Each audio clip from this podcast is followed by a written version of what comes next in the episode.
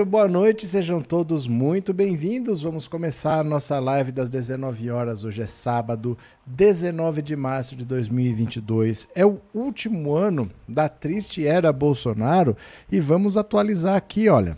Vamos ver como que fa... quanto está faltando aqui para o final da triste era Bolsonaro. Olha, tá baixando. Lembra que era 300? 287 dias 5 horas, 50 minutos e 58 segundos. Em meses, em meses, estão faltando 9 meses, 12 dias, 5 horas, 50 minutos e 45 segundos para o final da triste era Bolsonaro. Está chegando lá. E para chegar no final da triste era Bolsonaro, nós vamos ter que passar por eleições em outubro não só Lula, Bolsonaro estão pensando na eleição, mas muita gente está querendo ser deputado, né? E nessa corrida para ser deputado, para ser senador, deputado federal, deputado estadual, aparece Fabrício Queiroz. Fabrício Queiroz que está sumido, nós estamos ouvindo falar de Queiroz desde 2018, desde a última eleição, assim que saiu o resultado da eleição, explodiu o escândalo das rachadinhas, processo que está parado já faz um ano, conseguiu, Flávio Bolsonaro conseguiu vitórias com os amigos dele do STJ, principalmente João Otávio de Noronha, deu tudo a favor do jeito que o Bolsonaro queria. Foi parando o processo, foi parando, foi parando, foi parando.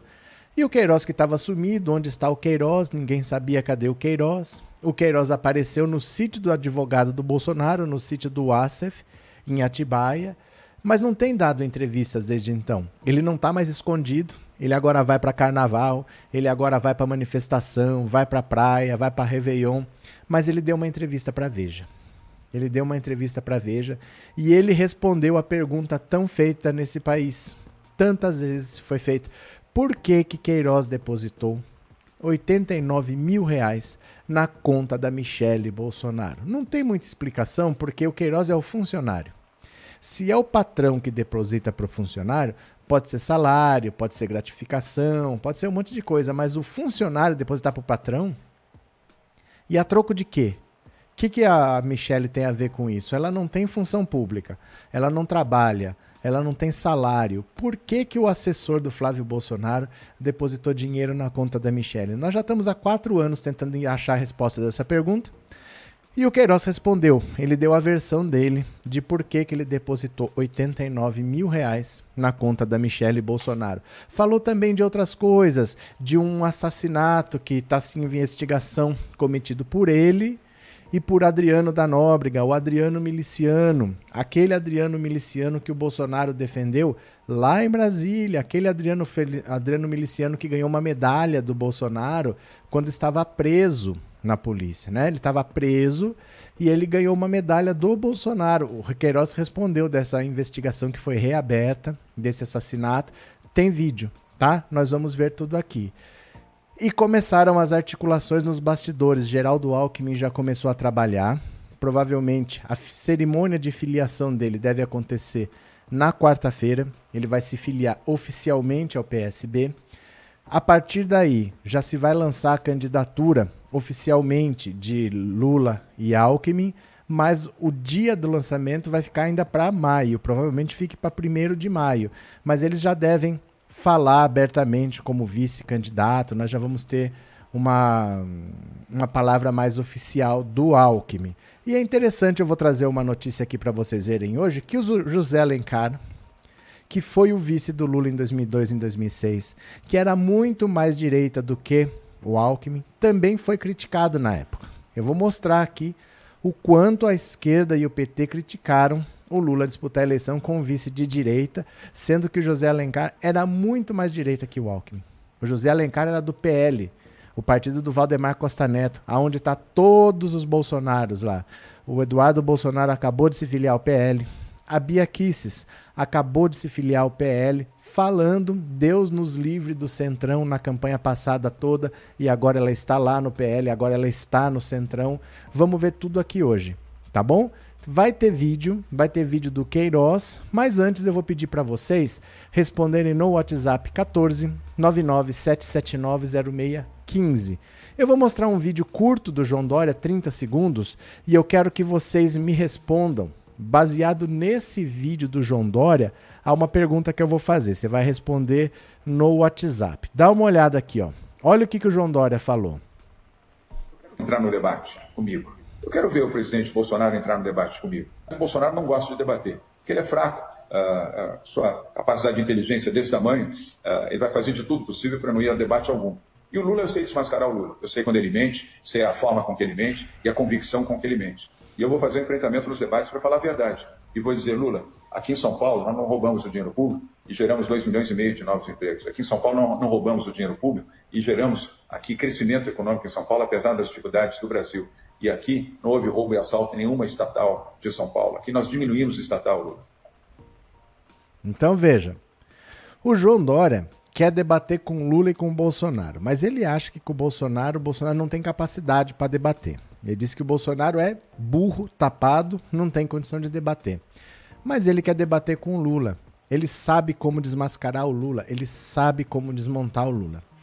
Eu vou pedir para vocês responderem para mim no WhatsApp 14 997790615. Se você fosse o Lula, o que você responderia para o João Dória? Você ia mandar ele primeiro crescer e aparecer? Você ia mandar ele primeiro ter mais pontos do que a margem de erro, né? O Dória hoje está empatado com a margem de erro. A margem de erro é de 2 pontos, ele tem 2%. Você ia falar para ele primeiro passar da margem de erro para depois querer debater com ele. Você ia falar para ele tentar pelo menos a reeleição em São Paulo para não passar vergonha para presidente, que ele não se reelege nenhuma e nem na outra. O que, que você falaria para o João Dória se você fosse o Lula? O que, que você esfregaria na cara dele se você fosse o Lula nesse caso? O João Dória quer debater com Lula. Ele diz que sabe como desmascarar o Lula. O que você diria para João Dória se você fosse o Lula? Você ia mandar primeiro ele ter pontuação para ir para o segundo turno para debater com ele? Você ia falar para ele olhar para o partido que ele tá? O que, que você diria? Você vai me responder no 14 997790615. Não é para escrever aqui no bate-papo não, tá? Manda mensagem de áudio curta, 10 a 15 segundos, que eu já vou ouvir a sua opinião. Beleza? O Nofre, obrigado pelo super chat, meu amigo, meu guerreiro. Obrigado pelo apoio, obrigado pela confiança, viu? Muito obrigado. Respondam lá no WhatsApp que eu já vou ler. E eu vou mostrar agora para vocês a entrevista em que o Queiroz fala por que, que ele depositou cheques na conta da Michelle Bolsonaro. É uma entrevista que ele deu para a revista Veja. Vamos ler juntos. Bora? Exclusivo. Queiroz fala a Veja sobre o caso das rachadinhas e laços com o clã Bolsonaro. Vamos ler juntos, olha. Aqui está o cidadão que quer ser deputado federal.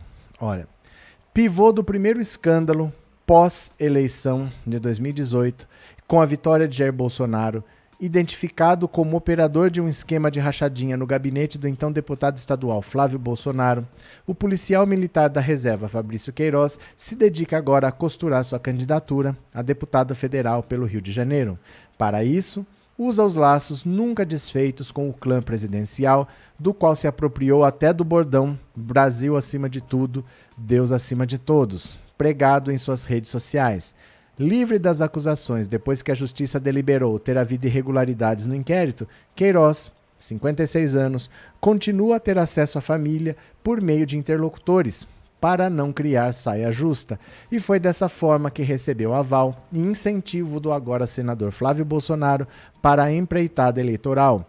Ele disse que eu tinha que vir candidato mesmo, declarou com exclusividade a Veja o amigo de quatro décadas do presidente. Durante quase duas horas, em sua primeira grande entrevista desde a explosão do caso, o ex-PM afirma que não guarda mágoa da terceirização de contatos, mesmo tendo tanta intimidade com o clã. Nunca fui abandonado, diz, para em seguida deixar entrever certo ressentimento com o comando, como chama o velho amigo. Se, se, se eu sou o presidente, teria me levado para Brasília, nem que fosse para cortar grama no palácio, resume. E então o celular toca e surge na tela Bolsonaro 2022 com DDD de Brasília. Não, diz ele, não é o que parece. Os laços com a primeira família seguem visíveis em cada passo do pré-candidato Queiroz. além de exibir na internet fotos ao lado do presidente e de seus filhos, os quais lembra de ter pegado no colo quando pequenos, também tira proveito da profícua rede de contatos dos tempos de campanha bolsonarista. Queiroz tem se encontrado com grupos de direita, marcado presente em atos de policiais, base de apoio do clã, e usado seu acesso privilegiado para turbinar o cacife na busca por um partido.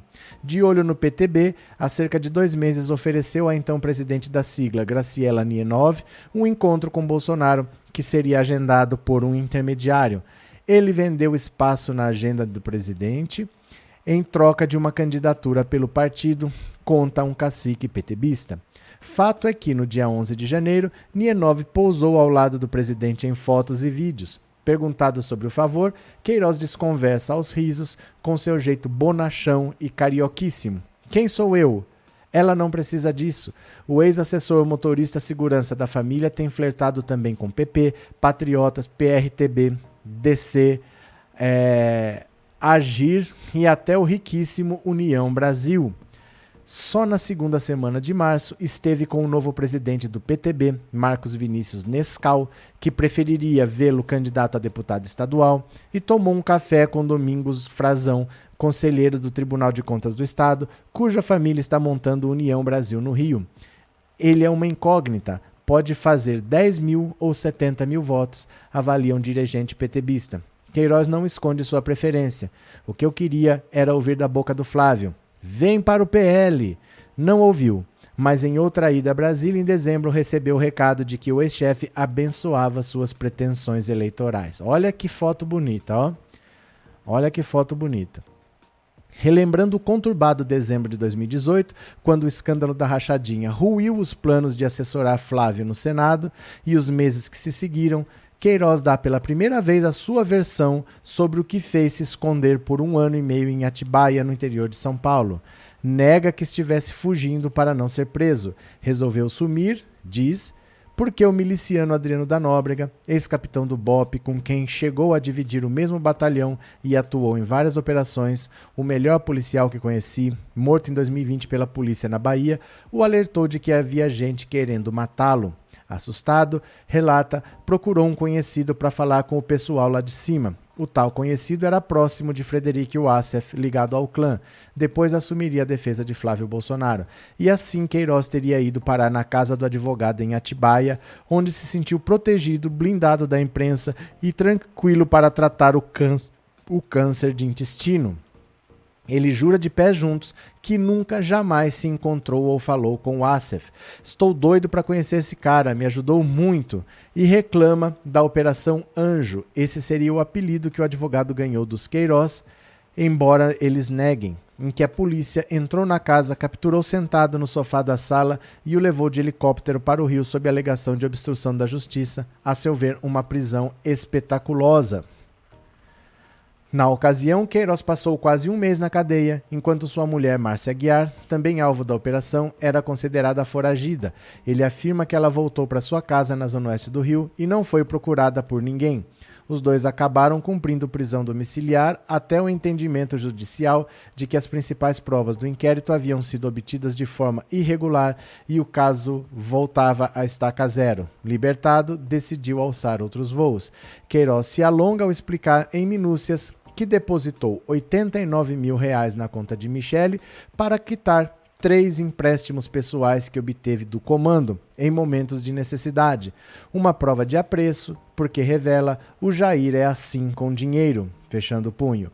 Já no caso de outra evidência apontada pelo Ministério Público no inquérito anulado, de que 11 assessores, incluindo parentes seus e do finado capitão Adriano, transferiram ou depositaram na sua conta mais de 2 milhões de reais entre 2007 e 2018, ele substitui explicações por provocações, qual é o problema de ter dinheiro na minha conta? Não está na minha cueca, não, cara de pau.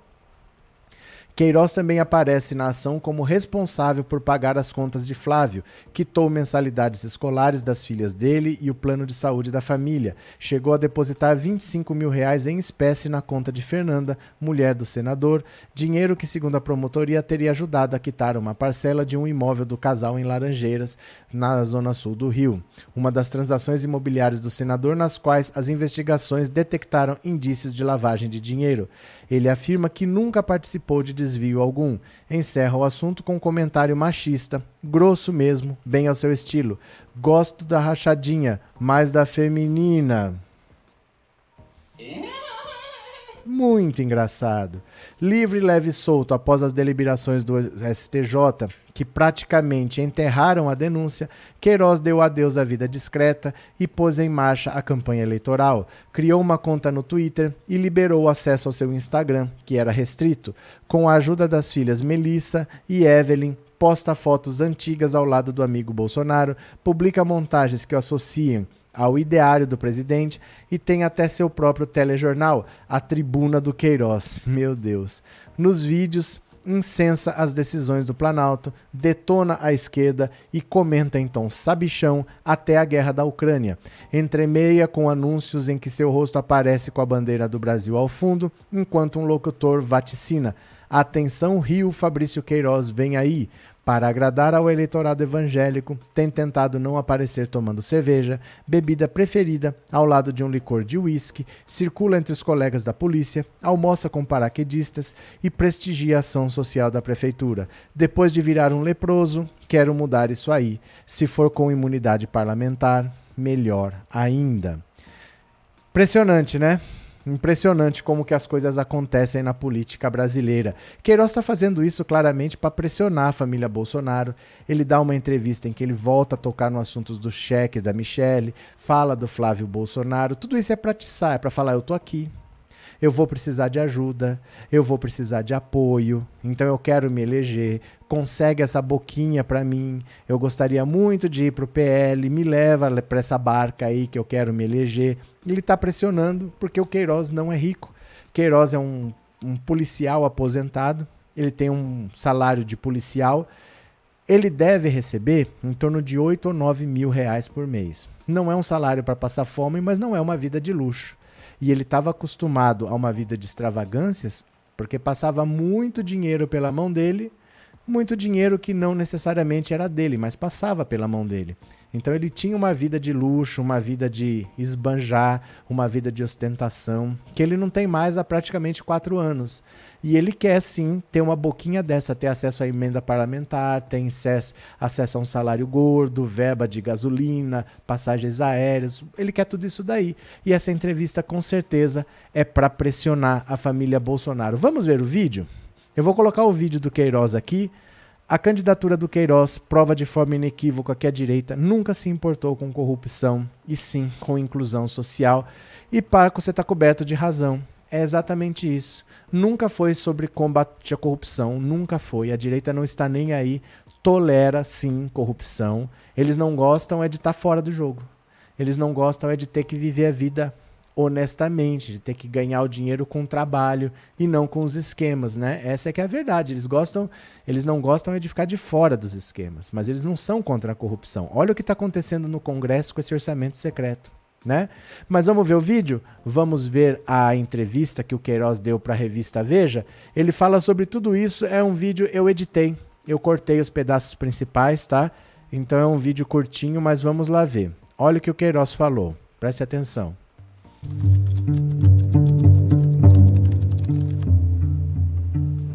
Então, encontrei ele na Barra, no estacionamento aqui na Barra, e só relatei que o mundo estava caindo em cima de mim, em cima do coitado do cara. O cara não tem nada a ver com ele, porrada no cara direto.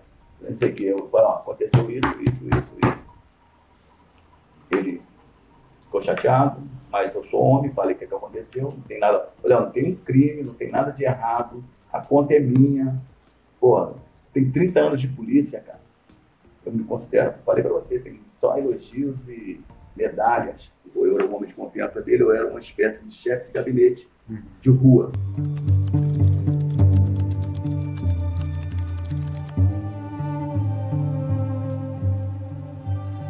Aí eu já falei, eu paguei uma boleta do, do, do Flávio Bolsonaro, que é a coisa mais normal que tem.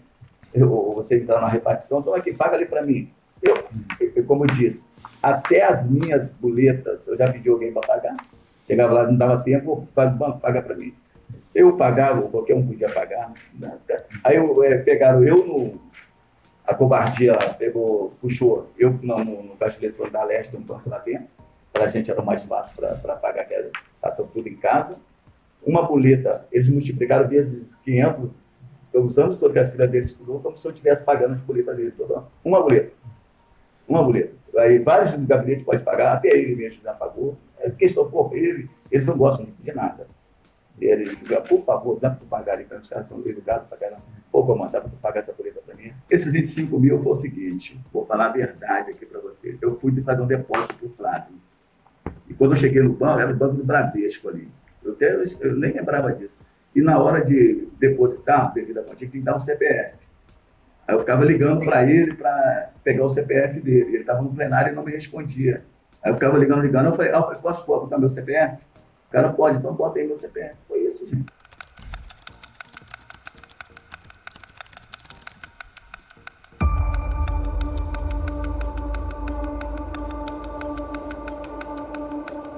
A rachadinha, eles, eles criaram esse rótulo aí para colar na testa da família Bolsonaro.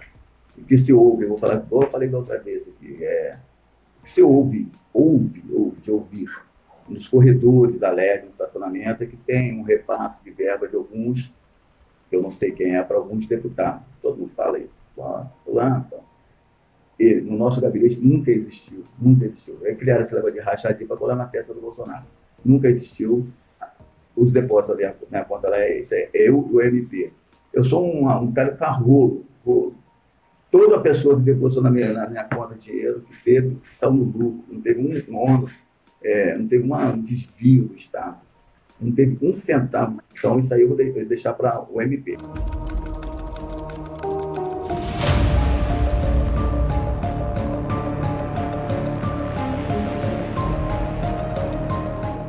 os cheques tinham um fundo, eu não sou 71, por isso compensou. Se foi depositar na conta dela, que o, o Jair deu, que era um empréstimo que eu fiz com ele em vários anos diferentes. Aí ele me prestou o dinheiro. Eu falei, pô, foi uma vergonha para pedir o dinheiro. Eu, o Jair é assim, aí, falei, é limite, limite 20, 20 mil.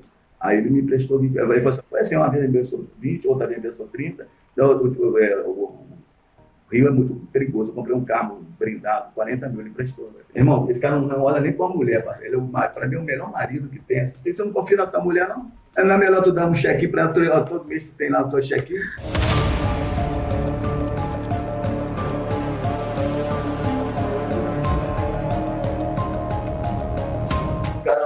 Inferno, que era um vagabundo, eu aqui, graças a Deus, chorou a mãe dele.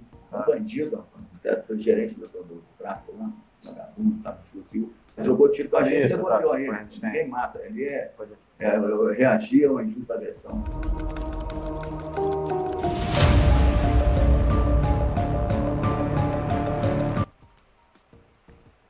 Então, olha só.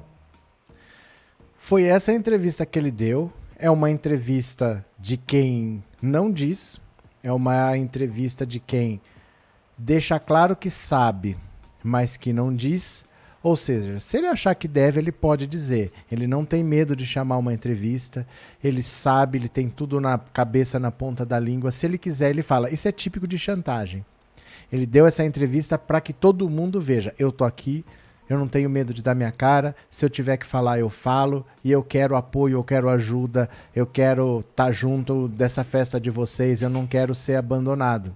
É típico disso que ele está fazendo. Ele está pressionando a família Bolsonaro a conseguir para ele alguma coisa na, na política. Né? Essa entrevista é para isso, não é para falar, é para mostrar que ele tem coragem de falar.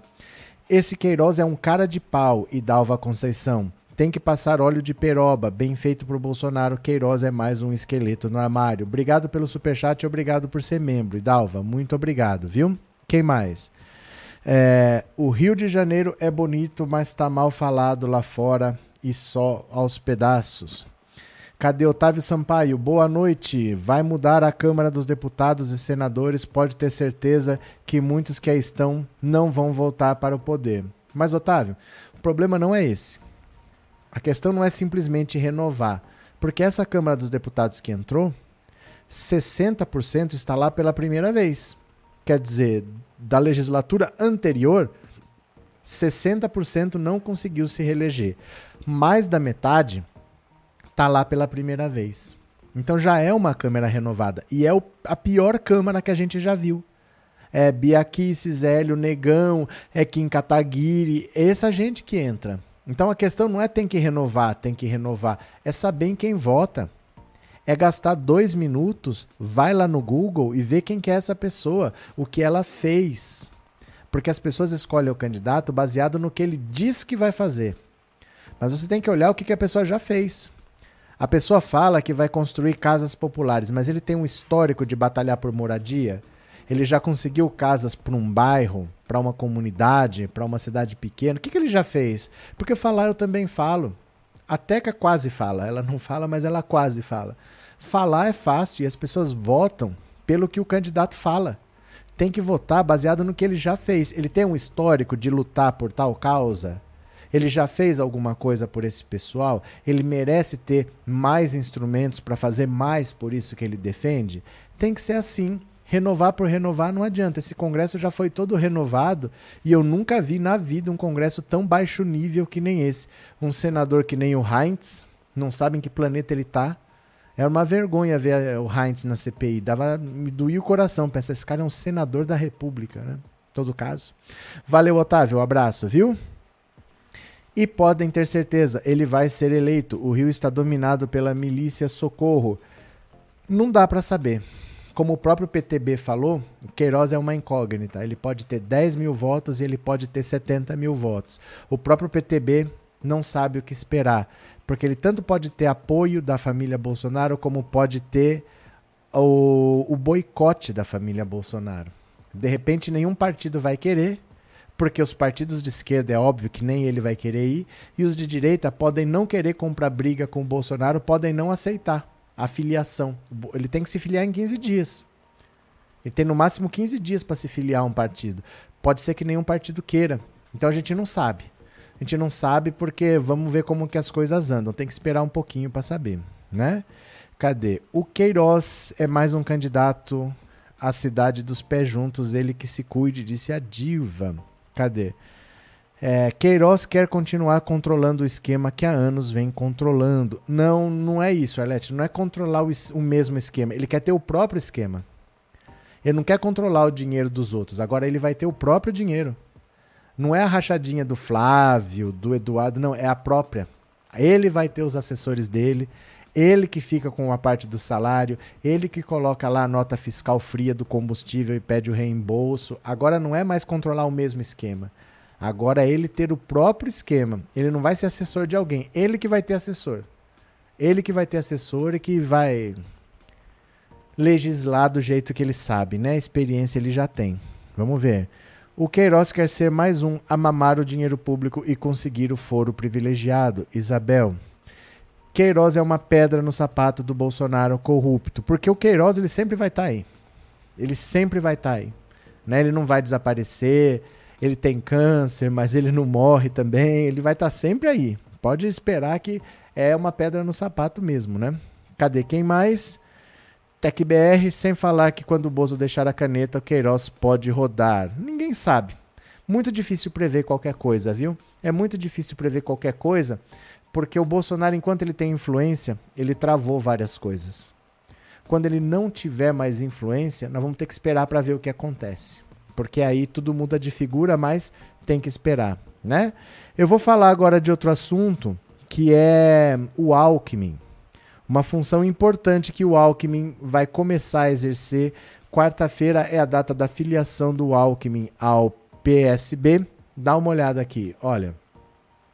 Alckmin pode exercer figura de conciliador como vice de Lula, diz o presidente do PSB. Vamos ampliar um pouquinho e bora, venham comigo. O presidente do Partido Socialista Brasileiro, Carlos Siqueira, declarou nesta sexta-feira em entrevista à CNN que o ex-governador de São Paulo, Geraldo Alckmin, pode exercer uma figura de conciliador como vice-presidente em um eventual governo de Lula. O papel de um vice é determinado pelo presidente da República. Eu acho que ele será um grande vice, se for convidado e aceitar.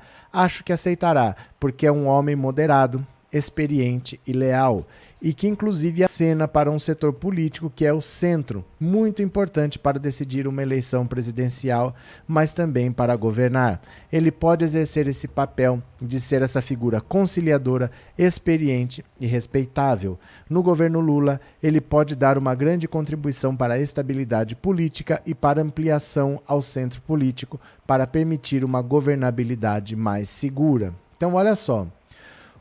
O Alckmin ele tem uma função estratégica que é acalmar a direita. A direita está abandonada pelo Bolsonaro.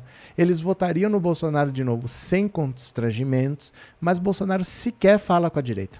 Ele só fala com a extrema direita, com os radicais. Ele não dá uma entrevista para nenhum órgão sério, ele só fala com a Jovem Pan, né? Ele só fala com na própria live dele. Ele só fala no cercadinho. Então ele só fala para os radicais para os extrema-direita desse país. Quando ele quiser falar com a direita, o Alckmin já está lá. O Lula já conversou com o centro, já conversou com a direita. Bolsonaro fica emparedado, não tem para onde crescer. E é importante a gente entender que num país como o Brasil, o Brasil é extremamente religioso, é extremamente conservador. É importante conversar com esses setores. A esquerda se ilude que com uma pauta completamente de esquerda, que conversando só com a esquerda, vai chegar lá e vai vencer. A Manuela Dávila, por exemplo, do PCdoB, ela é uma pessoa assim, eu não vejo ninguém falar nada contra ela. Todo mundo tem uma boa impressão dela. Mas veja, ela é do PCdoB. Ela já tem o rótulo de comunista que virou xingamento.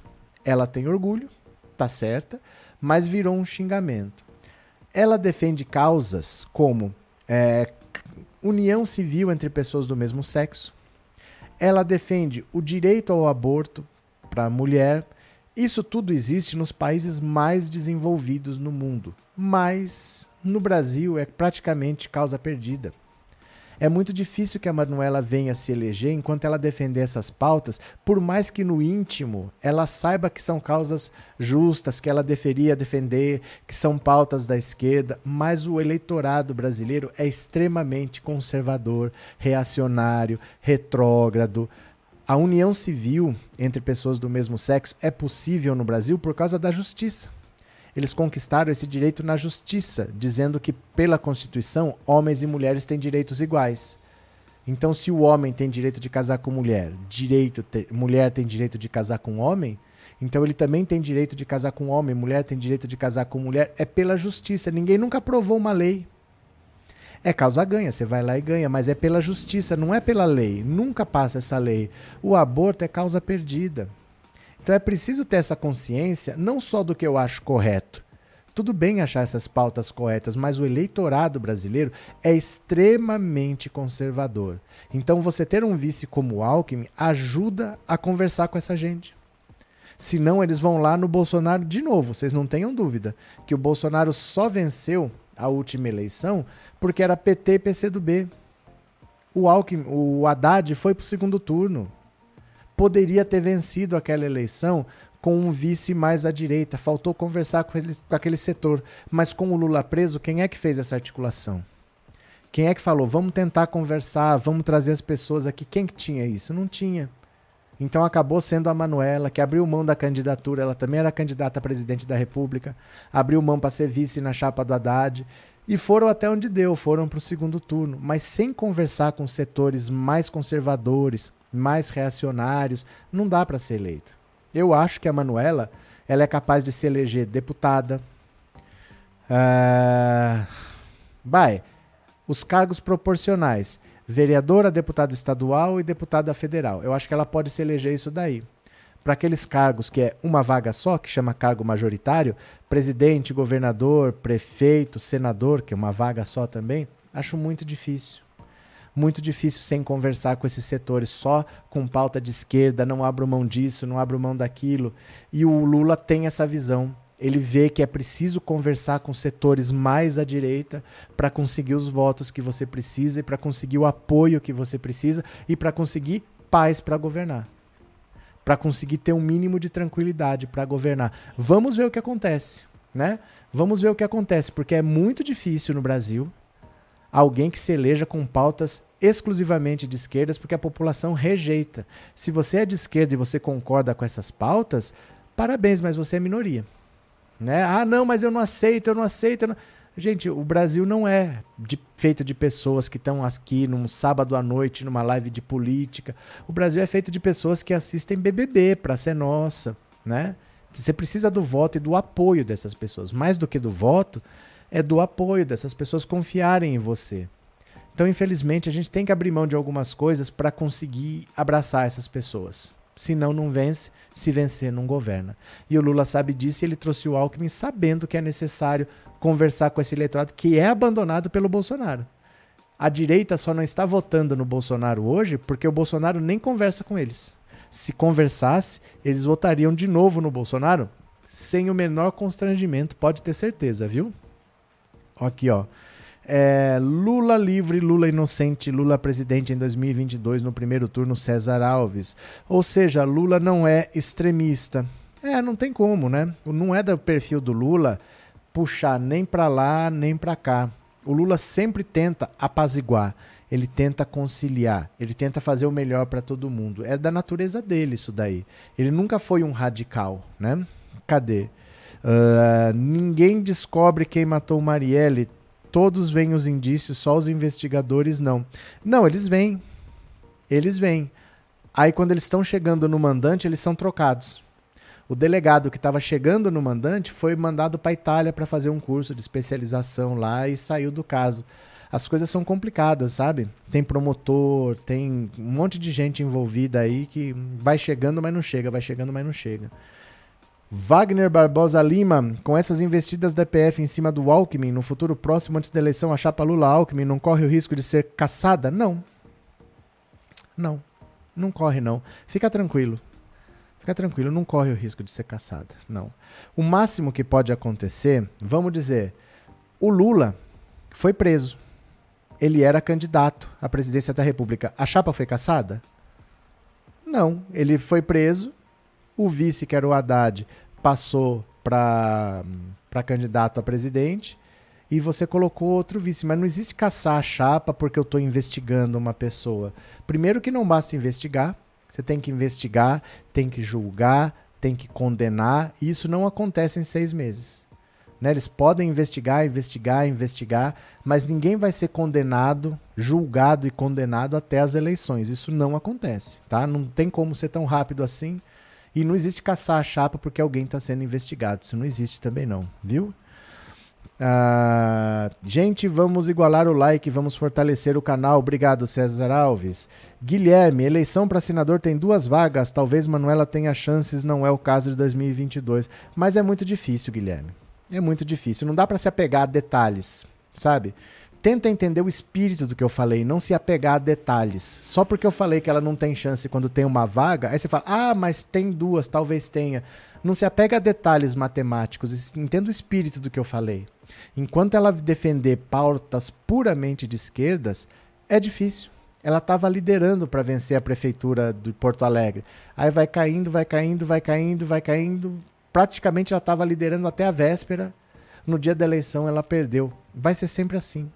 É muito difícil defender uma pauta puramente de esquerda como ela faz e ser eleita, e eu não estou julgando se está certo ou está errado. Eu estou falando o que ela defende e para quem ela fala. Para falar para o eleitorado em geral do Brasil é muito difícil vencer com pautas puramente de esquerda. A esquerda é minoria no Brasil, entendeu? Cadê quem mais aqui? É, Deloni, Deloni Doia. Boa noite. Após uma semana no hospital, finalmente posso ver ao vivo. Que bom, bem-vinda, viu? Que bom. Vai chegando aqui. Vai chegando, cadê? Opa, cadê aqui, ó? Vamos chegando para participar então. Boa recuperação para você, viu? Boa recuperação. É, não tem conservador, tem muito é traidor. J.R. Cantanhede, as inserções de propaganda dos partidos políticos na TV podem ser exibidas em canais do YouTube, por exemplo, o teu. Olha, são duas coisas diferentes. Primeiro, essas propagandas são exibidas em rádio e televisão. Porque no YouTube, o YouTube não é uma concessão de serviço público. O horário eleitoral gratuito existe na TV e no rádio porque são concessões de serviço público. Então eles têm obrigação de exibir. O YouTube não é uma concessão de serviço público, ele não tem como passar. Mas eu não controlo o que passa. O YouTube vende propagandas e ele põe. Então eu não sei o que passa. Pode passar aí propaganda do velho da van, eu não sei o que passa. Eu não controlo, tá? É, cadê? Esse ano é só uma vaga para o Senado. Rômulo Padilha. Cadê Vera Regina? Manuela vale a pena o voto, grande mulher. Eu também eu acho, eu gosto também dela. O que eu estou dizendo é que é o seguinte: para cargos majoritários, enquanto ela defender essas pautas, é muito difícil. Ela precisa ter um discurso que fale com uma sociedade muito mais conservadora do que a gente gostaria. Senão ela não consegue ter os votos suficientes. E o Lula sabe disso. E o Lula sabe que precisa conversar com esse pessoal, senão eles votam no Bolsonaro de novo, né? É, Fernando Palência, não se esqueçam de Jean Willis, ele tem um eleitorado fiel. E aqui no Rio de Janeiro, quem está na frente é Marcelo Freixo para governador nas pesquisas. Mas a aliança com Alckmin tá certo. Valeu, Fernando Palência. Tiranossauros Rex, os países mais atrasados é onde a religião domina. Pronto, César Alves, que pena que não temos pessoas como professor nas grandes mídias brasileiras. Não temos e não teremos, César. Não temos e não teremos, assim. Você tem que ter um perfil para estar tá nas grandes mídias, né? Você tem que ter uma certa idade, você tem que ser bonitinho, você tem que conhecer alguém lá dentro, né? Não, não, tem e nunca vai ter. Não é assim que funciona, né? O meu canal eu posso fazer do meu jeito, mas para entrar numa emissora de TV, você tem que ter uma certa idade, você tem que ter um certo perfil, tem que conhecer pessoas lá dentro. É assim, né? Cadê? Arlete, Manuela é boa, mas o radicalismo não ganha eleição. Pronto. Eu vou ver agora, eu falei para vocês. Nós vamos ver uma, uma matéria que fala exatamente da rejeição ao Alckmin por parte da esquerda e a rejeição que o José Alencar também sofreu em 2002 e o Lula diz que ele foi o melhor vice que ele poderia ter escolhido, mas a esquerda rejeitou por birra, rejeitou por rejeitar. Então dá uma olhada aqui, ó. José Alencar também sofreu oposição petista com indicação para vice de Lula em 2002. Em dois, com em 2022 não, em 2002, né? Olha. 20 anos depois, o PT vive novamente uma disputa interna por causa da indicação de um candidato a vice numa chapa encabeçada por Lula, assim como ocorreu em 2002 com o empresário José Alencar, ex-governador geral do Alckmin, que ontem anunciou que vai se filiar ao PSB, também enfrenta a resistência das correntes de esquerda do partido. Na época de Alencar, porém, os obstáculos colocados dentro do PT foram maiores. Agora, com Alckmin, a indicação do vice não chegou sequer a ser discutida formalmente nas instâncias partidárias. O argumento da presidente petista Gleisi Hoffmann é que, até ontem, o ex-governador paulista não tinha nem partido. Uma liderança petista lembra que os principais problemas em 2002 estavam no fato de a vinda de Alencar trazer junto o PL. Havia ressalvas a quadros do partido nos estados. As negociações para aliança eram comandadas por Valdemar Costa Neto, que, assim como há 20 anos, preside hoje o partido. Ele foi o responsável pela filiação do presidente Jair Bolsonaro no fim de 2021. Os ataques pesados dos petistas à aliança em 2002 fizeram com que Lula ameaçasse desistir de levar sua candidatura adiante. Então, presidente do PT, José Dirceu dizia que rejeitar o PL era uma tremenda hipocrisia por parte das correntes de esquerda. José Genuíno, ex-presidente do partido, hoje um dos líderes da mobilização contra Alckmin, defendia a União.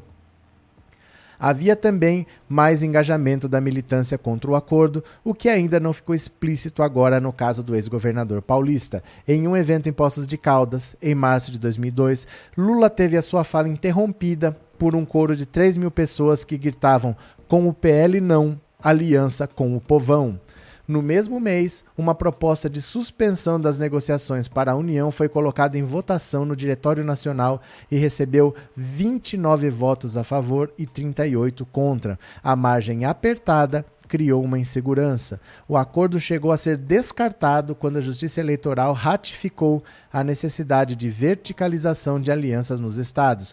O PL exigiu apoio do PT em disputas a governador e diretórios petistas se rebelaram. Segundo uma liderança do partido, muitos dirigentes só foram convencidos por Lula e seus aliados a endossar o acordo no intervalo para o almoço da última reunião do diretório antes da convenção. Já no mês de junho, a votação para obrigar os estados a se enquadrarem foi apertada. 34 votos a favor da imposição da coligação, 30 contra e 7 abstenções. Ao ser chamado para discutir na convenção do PT, José Alencar foi vaiado e um grupo de militantes com nariz de palhaço gritou: Lula sim, Alencar não. Entendo que a ampliação frentista hoje é ainda mais necessária, diz o ex-governador gaúcho Tarso Genro, que em 2002 chegou a apontar problemas na aliança com o PL, mas não se opôs ao acordo. Acadêmico com olhar voltado para a história do PT, o professor do Departamento de Sociologia da USP, Ricardo Mussi, avalia que as duas situações ser, são só aparentemente similares. Os contextos e os objetivos são diferentes. Em 2002, a aliança com o PL e a escolha do Alencar foi uma estratégia visando incorporar, no futuro governo, setores empresariais que até então haviam se mostrado reticentes e mesmo avessos à postulação petista. Em 2022, a escolha de Alckmin aponta para a construção de uma frente antibolsonarista ampla o suficiente para incorporar os outrora maiores adversários do PT. Então, olha só, foi pior. Em 2002 foi pior. O José Alencar chegou a ser vaiado na convenção do PT. Interromperam fala do Lula. O Lula ameaçou abandonar a disputa presidencial porque não queriam a aliança. E o Lula estava enxergando muito à frente do que, que ele precisava havia muita resistência com o Lula. Falava-se muito que o Lula ia fazer reforma agrária, que ia botar outra pessoa para morar na sua casa, que ele ia botar uma família para dividir a casa com você. Falava-se demais isso e colava. Então, quando ele trouxe alguém de direita, um empresário para ele, o discurso mudou. Era Lulinha paz e amor. Ele nunca teve esse discurso, mas acreditavam nesse discurso. E quando ele teve um empresário do lado, ele quebrou essa resistência e foi a base para um mandato, para dois mandatos, para três mandatos, para quatro mandatos. E nesse período, para se fazer o Bolsa Família, para se fazer o Farmácia Popular, Luz para Todos, é, o SISU, o FIES, o ProUni, o Ciência Sem Fronteiras, uh, que mais? É, Minha Casa Minha Vida, mais médicos, tudo isso que a gente viu foi fundamental conseguir dar o primeiro passo. O primeiro passo só foi possível com a parceria com o José Alencar, porque havia resistências gigantescas contra o Lula e ele precisava de um apoio mais à direita para conseguir vencer essas resistências. Isso o Lula viu há 20 anos e vários setores da esquerda não viram isso ainda duas décadas depois e continuam batendo na mesma tecla. Então eu falo para vocês, eu tenho dúvidas se a esquerda volta a vencer a eleição sem o Lula. O Lula não vai durar para sempre, o Lula não é eterno. Será que quando o Lula não for mais candidato e comprar essas brigas, né, quando ele não tiver mais lá para isso, será que a esquerda volta a vencer essa eleição? Ou vai ficar todo mundo ali se reunindo? Quando é que a gente vai tacar fogo em estátua? Quando é que a gente vai fazer não sei o quê? Quando é que nós vamos ter atos libertários? Vamos ver, vamos aguardar, né? Rômulo, Lula e o vice que ele quiser Fora Bozo. Obrigado, Rômulo Padilha. Obrigado pelo super chat. Muito obrigado. Mário César, antes de votar nos deputados e senadores para saber se estão do lado do bem-estar do povo, não precisa voltar muito no tempo, basta reassistir as votações para a MP1000 do auxílio emergencial. Tá certo, Mário? Cadê Sales Medeiros? Tá certo, querida, não falo mais dessas coisas com ele. Que será que aconteceu? Arlete Mariano, a vantagem de ter maturidade é viver isso e se lembrar, me lembro bem. Tá certo, Arlete. É, Valdir Silva, eu lembro desse professor fazendo uma pergunta para o Dr. Enéas no programa do Serginho Grossman do SBT há muitos anos atrás. Mas tá aqui no canal. Esse vídeo tá aqui no canal, tá no Instagram, tá por aí. Se assistiu na época ou se assistiu agora?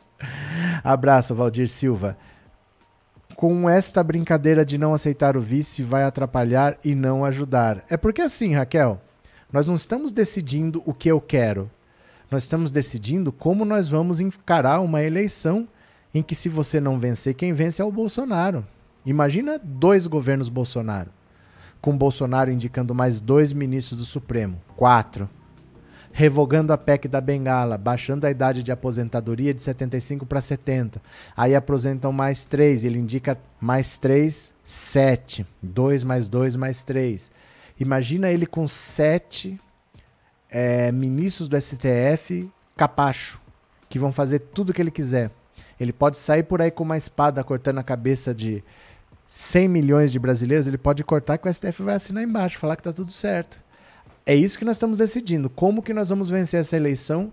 Porque a única opção, além de vencer, é vencer o Bolsonaro. Não tem outra situação. Né? E as pessoas estão brincando de disputar a eleição. Vamos lá. Um... Só voto no Lula ou em quem ele indicar. Tá certo. Cadê que mais? Vai virar o Putin, disse Ana Maria. Guilherme Ribeiro, professor, analisa a situação do vice sob a perspectiva inversa. Por que Bolsonaro só escolhe general de vice, Mourão e agora Braga Neto? Porque ele é burro, Guilherme. Porque ele é burro. Ele não agrega nada com o militar. Ele já tem esse apelo militar da primeira vez ele não conseguiu nada fora do Mourão, porque ninguém queria nem ele como candidato. Ninguém queria ter o Bolsonaro como candidato. Ele era do PSC, Partido Social Cristão, que não quis lançar candidatura. Ele teve que ir para o PSL, que foi o único que aceitou dar uma chapa para ele. Ele convidou o Marco Feliciano para ser vice.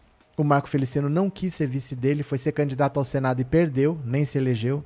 Ele convidou a Janaína Pascoal para ser vice. Ela preferiu ser candidata a deputada estadual, nem federal. Ela preferiu ser candidata a deputada estadual e não quis ser vice dele. Então ele chamou o Mourão porque foi quem quis. Não acrescenta nada politicamente. Mas na base de muita coisa que aconteceu, o vice foi preso, né, o vice não, perdão, o líder das pesquisas, que era o Lula, com 31%, foi preso. Mesmo assim, ele continuou enroscado ali com 17%, não ia para lugar nenhum. Teve uma facada, teve uma delação soltada seis dias antes, uma delação que não foi homologada, que nunca foi aceita, mas o Sérgio Moro soltou. Então, muita coisa aconteceu, mas o Mourão não acrescenta nada. O Bolsonaro tem apelo militar, ele só chamou o Mourão porque ninguém quis. Agora, a situação é parecida o Bolsonaro ele não tem alianças. Ele tem pessoas interessadas em pegar um dinheirinho daqui e dali, mas ele não tem amizade com ninguém, ele não conversa com ninguém, ele não tem aliados.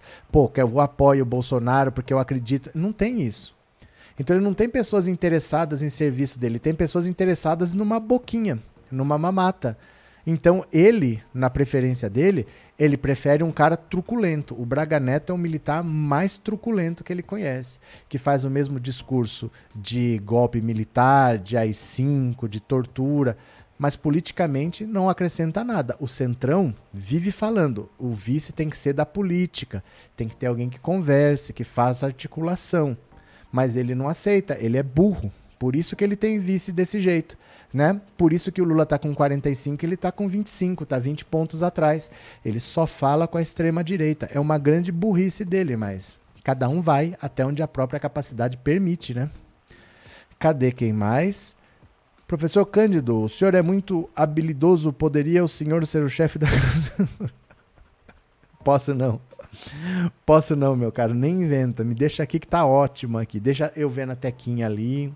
Abraço, professor Cândido. Obrigado por ser membro, viu? Janaína Pascoal, essa é uma pessoa muito desequilibrada. Ele chamou. Ele chamou a Janaína Pascoal para ser vice e ela não quis, ela preferiu ser candidata a deputada estadual, que ela não é nem deputada federal. Ninguém acreditava. Ninguém acreditava na candidatura dele. Ele é bizarro.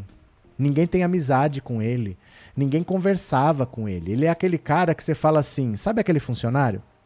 Você sabe que ele não trabalha, que ele está só esperando o mês acabar para receber o salário. O patrão sai, aí que ele não faz nada mesmo, você não conta com ele, você não leva ele a sério. Ó, oh, gente, temos que fazer qualquer coisa aqui, você nem leva em consideração. Ele era esse tipo de deputado.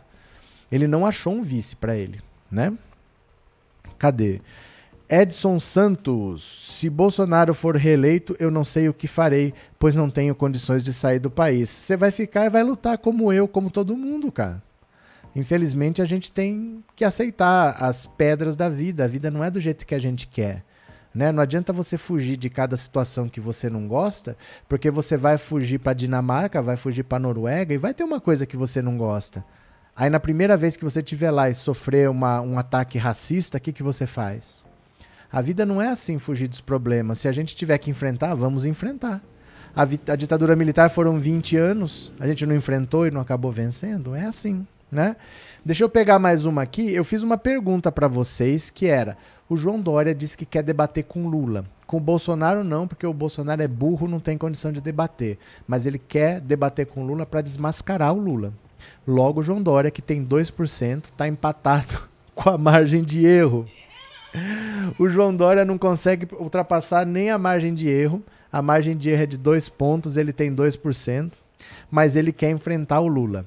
Então veja o que, que ele falou e a pergunta é: veja aqui o que, que ele falou. Olha, Dória desafiando o Lula. Olha.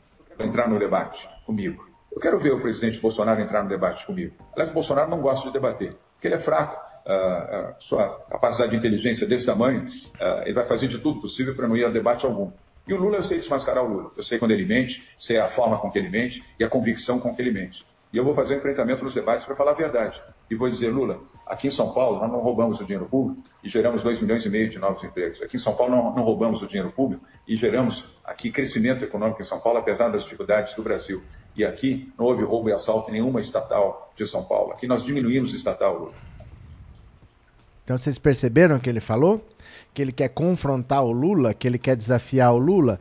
A pergunta para você responder no WhatsApp 14997790615 é: se você fosse o Lula, o que, que você responderia para esse João Dória? Você ia falar para ele, primeiro supera aí a margem de erro, passa de 2% para querer debater comigo? O que, que você ia falar?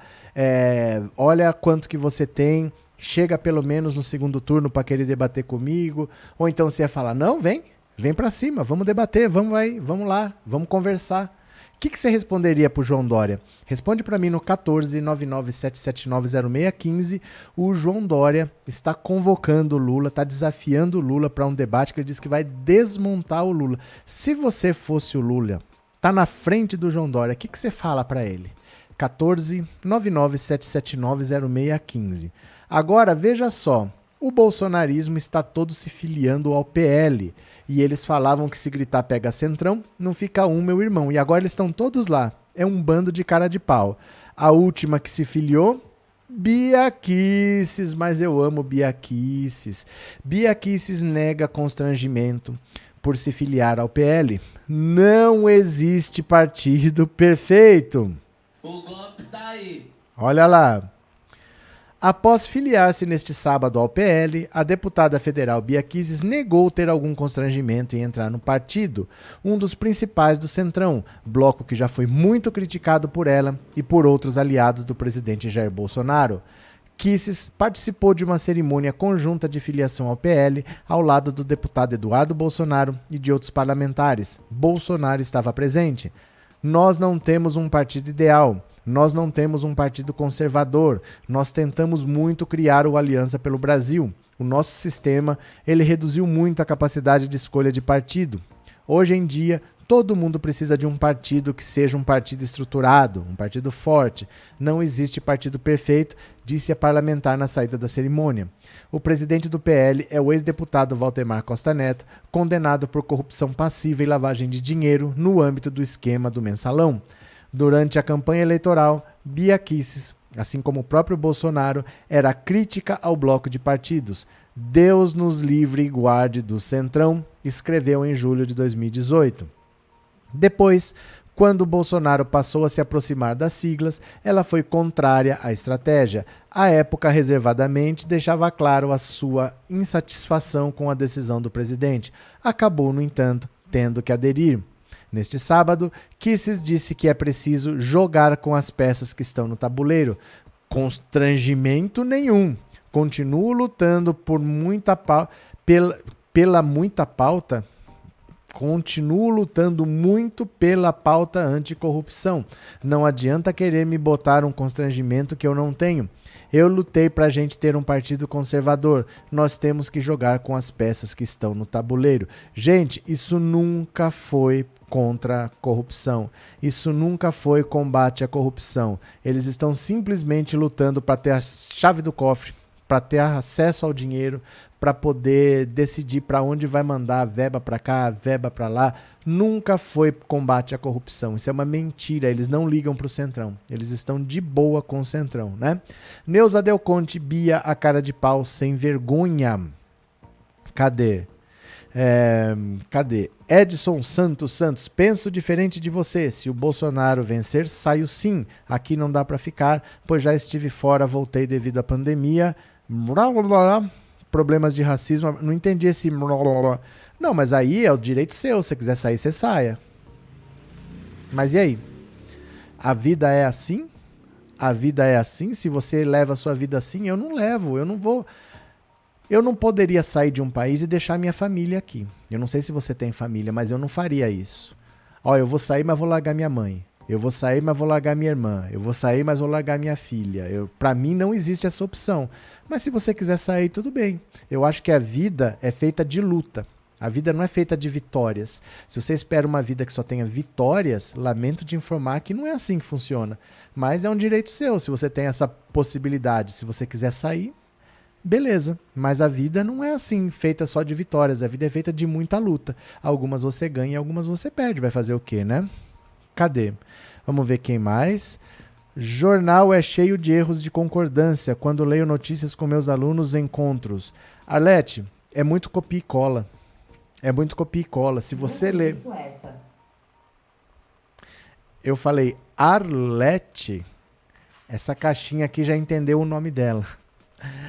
É muita copia e cola. Então, se você ler as notícias em vários portais, eles copiam e colam. Um dá a notícia, os outros vão dar Ctrl-C, Ctrl-V, Ctrl-C, Ctrl-V, Ctrl-C, Ctrl-V. Então, nessas, quando eles tentam incluir alguma coisa, tentam modificar alguma coisa, falta depois alguém passar revisando e já foi, já, já publicou. Tem muito erro mesmo, tem bastante erro, né? Cadê? Uh, só luta quem tem coragem.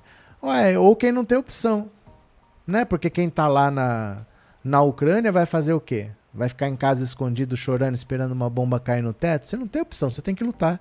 A vida é assim, nem tudo é como a gente quer, né? O ucraniano não tá lá lutando porque ele decidiu lutar. Ninguém perguntou para ele se eles queriam lutar, mas tem que lutar, vai fazer o quê, né? Tati Garcia, Bia descobriu agora que não existe partido perfeito, hipocrisia para variar. É assim que funciona, gente. Essa galera não tem a menor cara de pau, né? Agora, o Lula deu uma estocada bem forte. O Lula falou com todas as letras que o Brasil é governado por um psicopata. Lula mentiu? Lula mentiu? Dá uma olhada. O Brasil é hoje governado por um psicopata. Olha a frase do Lula. Será que você concorda? Olha, não me digam que o Lula se tornou radical. Não me digam que o Lula saiu da cadeia mais nervoso, querendo vingança. Eu não aprendi a ter raiva. A minha missão aqui é mostrar que o país pode ser grande. No nosso governo, o Brasil não era um país pária, como é hoje, governado por um psicopata que não sabe governar e cuidar desse país. Olha, o Lula bate muito nisso, que é uma grande verdade. O Bolsonaro, ele não é bem recebido em lugar nenhum. Ele não tem hoje um aliado no mundo democrático um chefe de Estado que queira recebê-lo, que queira apertar a mão dele, porque simplesmente ele mente. Você não pode confiar no que o Bolsonaro fala. Ninguém faz um acordo com o Bolsonaro porque sabe que ele não vai cumprir. Ele vai lá na ONU, fala que o Brasil está re reduzindo o desmatamento, que o Brasil se compromete a reduzir não sei quanto. Ninguém acredita. Ninguém leva a sério. O Brasil virou um pária. Aquele cachorro sarnento, você até gosta de cachorro, mas esse está sarnento. Esse eu não quero. Ninguém quer chegar perto do Brasil hoje. Essa é a grande verdade. O Brasil hoje é um país Antigamente, eu sempre lembro disso. Tinha dois países que quando você fala, pô, eu venho de tal lugar, imediatamente o povo abria um sorriso. Brasil e Austrália. Quando você falava, poxa, eu sou da Austrália. Nossa, Austrália, que legal, queria conhecer uh, Sydney, queria conhecer as praias da Austrália, aqueles pontos lá de surf, queria conhecer. Brasil era a mesma coisa, as pessoas abriam um sorriso quando você falava que você era de Brasil. Nossa, é verdade que lá faz sol todo dia, é verdade que lá as praias são bonitas, vocês gostam de festa, não sei o quê. Hoje as pessoas têm ranço de brasileiro. Nós conseguimos jogar isso por terra e isso não se reconstrói facilmente. A coisa para se reconstruir vai em 50 anos, em meio século. Até outra geração que tenha esse fascínio tal, mas eu acho que é muito difícil. O Brasil não é mais um país que seja admirado no exterior como foi. Infelizmente, nós jogamos esse, esse bilhete premiado no lixo. Né? Nós conseguimos destruir essa fama que nós mesmos tínhamos. Deixa eu pegar aqui só abrir umas notícias. Pronto. Beleza, agora eu vou aproveitar e vou ouvir o que você disse no WhatsApp, porque eu quero saber se você encontrasse cara a cara o João Dória e ele fizesse, você é o Lula, e ele quer te desafiar para um debate. O que você diria para João Dória? Vamos ouvir a sua participação no WhatsApp?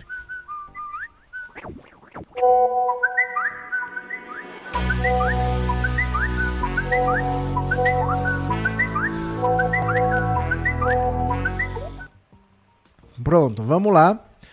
Vamos ouvir a sua participação no WhatsApp.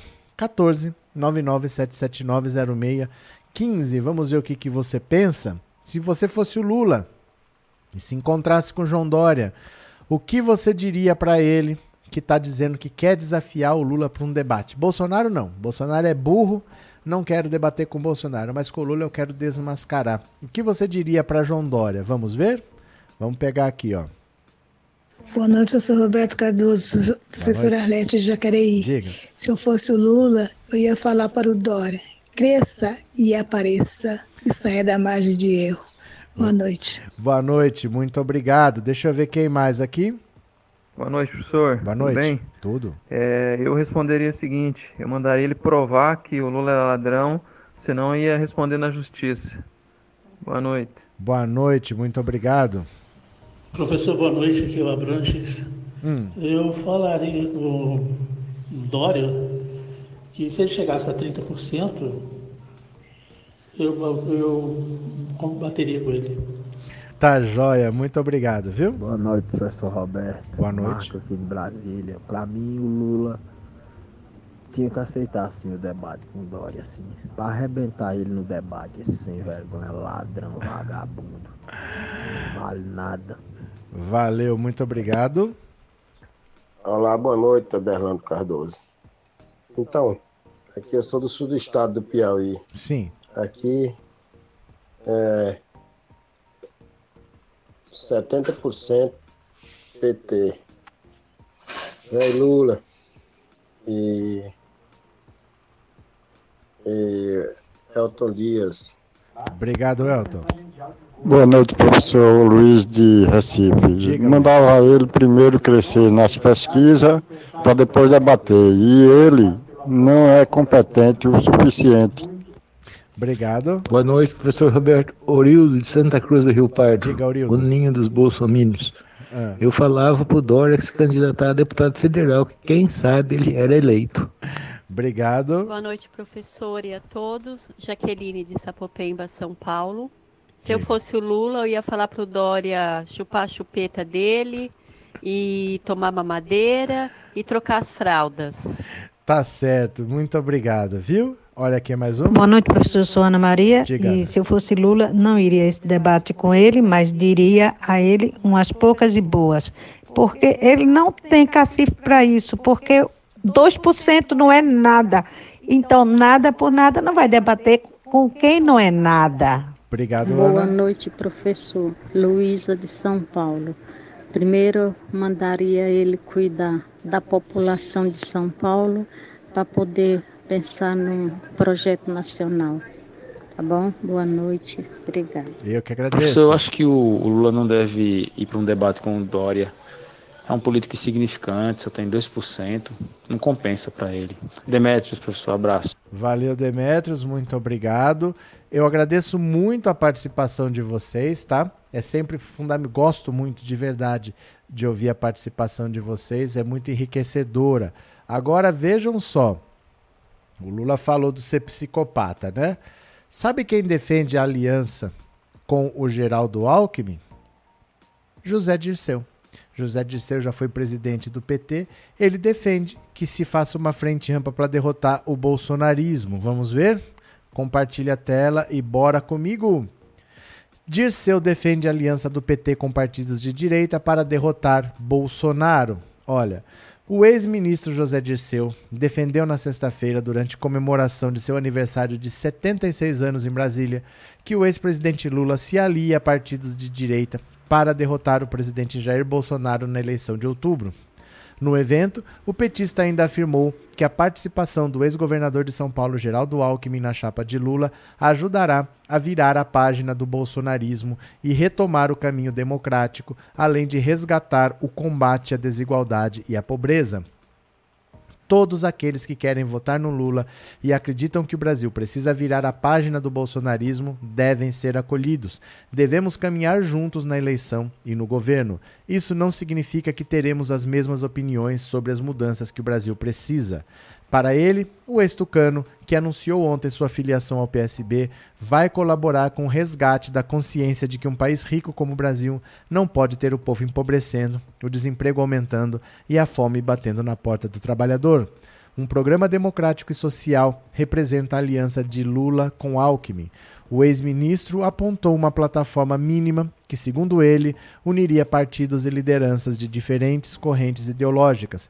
Estamos de acordo a não ter violência, não ao armamentismo, não ao negacionismo e ao obscurantismo, não à exploração religiosa, não ao ataque à cultura e educação e não ao autoritarismo. Essa plataforma mínima une brasileiros de diferentes partidos. Olha, o pior legado que Bolsonaro vai deixar é que ele tirou do armário um bando de nazista que estava perdido por aí. É uma gente racista, é uma gente homofóbica, é uma gente violenta, agressiva, que estava quieto porque é crime. Você não pode falar essas coisas. Mas veio um governo que não está afim de apurar nenhum desses crimes, que está dando eh, guarida para eles fazerem o que eles bem entenderem. Então, esse legado vai ser difícil de você conseguir trancar dentro do armário de novo. Essa galera vai ficar por aí enlouquecida. Não vai ser fácil, não é só o governo Lula, não. Os próximos 20, 30 anos, com esse pessoal violento, agressivo, para tudo que é puxar uma arma, para tudo que é dar um soco na cara, é um pessoal complicado que estava quieto, estava lá votando no Aécio, estava lá votando no José Serra, no Dória já não votaram, porque apareceu o Bolsonaro, eles foram tudo pro bolsonarismo. Mas eles estavam lá votando no PSDB quietinhos até aparecer o que eles queriam. Até aparecer quem desse voz a todos os preconceitos que eles queriam vomitar, que estava entalado aqui há muito tempo, né? Cadê quem mais? Alberto França, Queiroz sabe muito e pode inclusive chantagear Bolsonaro. É, essa entrevista aí você não tem a dúvida que é isso, né? Inês, Dória está querendo holofotes. Por falar nisso, já que você tocou no assunto, é exatamente disso que eu queria falar. O problema do holofote é que já falaram pro Dória que ele tem que baixar a bola. Para com isso, Dória. Para de querer ser o pai da vacina. Para de querer ser o cara que faz, o cara que se autopromove. Mas não tem jeito. O Dória não entende e a rejeição que ele tem, que é altíssima, tá batendo já na rejeição do Bolsonaro é muito por causa desse excesso de autopromoção. Tudo ele gosta de propagandear que fez, né? Vamos ver aqui. Newton Santos. Se o STF ou outro órgão quiser recolher as armas daqueles que compraram em excesso, ele pode? Olha, o STF não recolhe. Tribunal não recolhe nada. Tem que ter uma lei. Foi feita uma lei que permitiu a compra. Se fizer uma lei dizendo que não pode, você vai organizar alguma coisa, algum sistema para que as pessoas devolvam essas armas que não pode. Mas a lei diz que pode. Então não é o STF que decide. STF não faz lei. STF não é polícia. A Câmara e o Senado têm que fazer a lei e tem que colocar para funcionar. A Polícia Federal ou o Ministério da Justiça é que vai executar isso daí, mas isso não passa pelo STF, né? O STF só manda cumprir uma decisão. Não é ele que sai atrás de, de mudar as coisas, tá certo, Newton?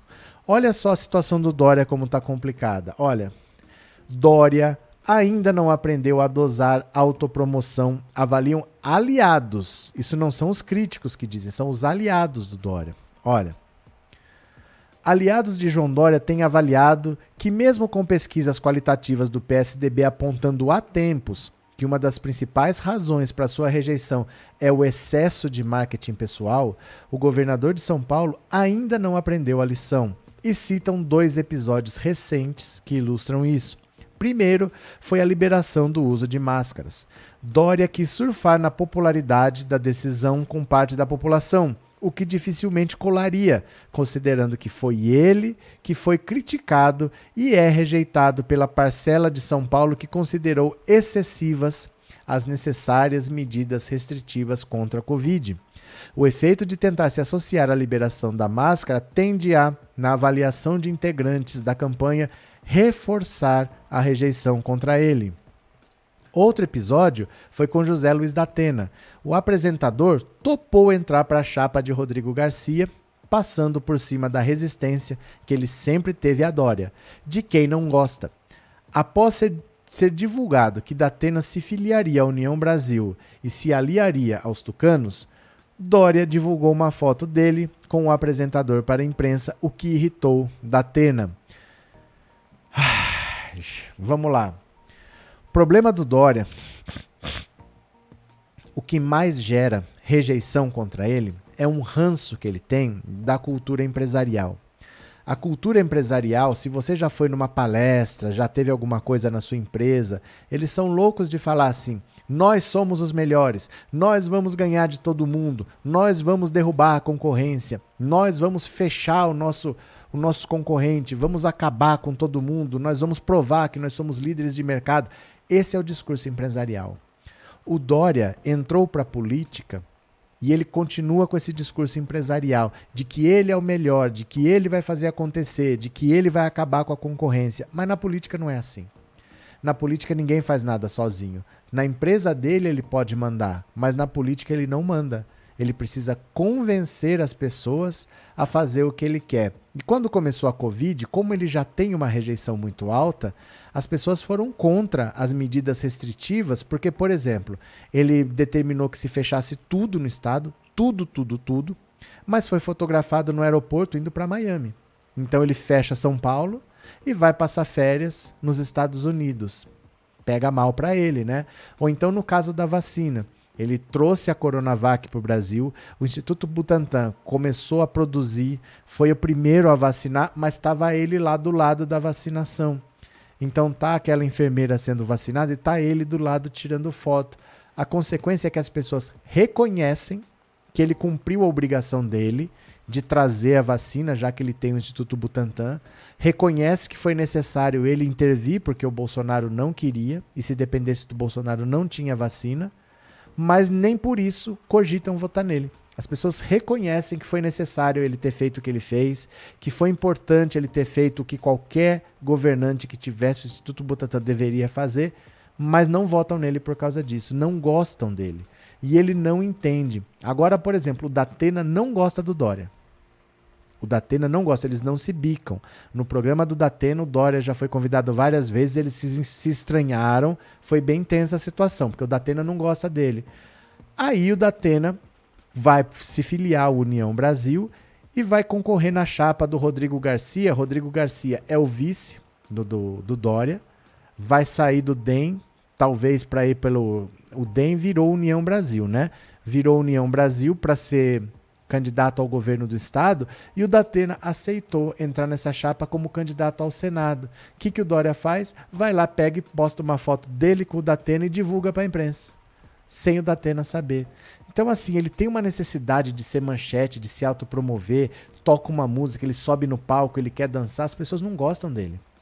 As pessoas não gostam. O Dória, eu nunca vi ninguém falar que gosta do Dória. Juro para vocês, não é da boca para fora eu nunca vi ninguém falar que gosta do Dória. O Dória tem uma rejeição altíssima, né? Cadê? Nilson Strauss, parabéns pelas suas lives, são muito bem explicativas. Obrigado, Nilson. E, gente, por favor, a gente precisa de membros, viu? A gente precisa de membros, porque o canal continua crescendo, a gente ganha inscritos, mas a gente não ganha membros. E o YouTube é uma empresa particular, ele quer dinheiro. Se vocês não se tornam membros, o que, que o YouTube faz? Ele tem várias lives para divulgar. Ele divulga a que está gerando dinheiro para ele, ele não vai divulgar essa aqui.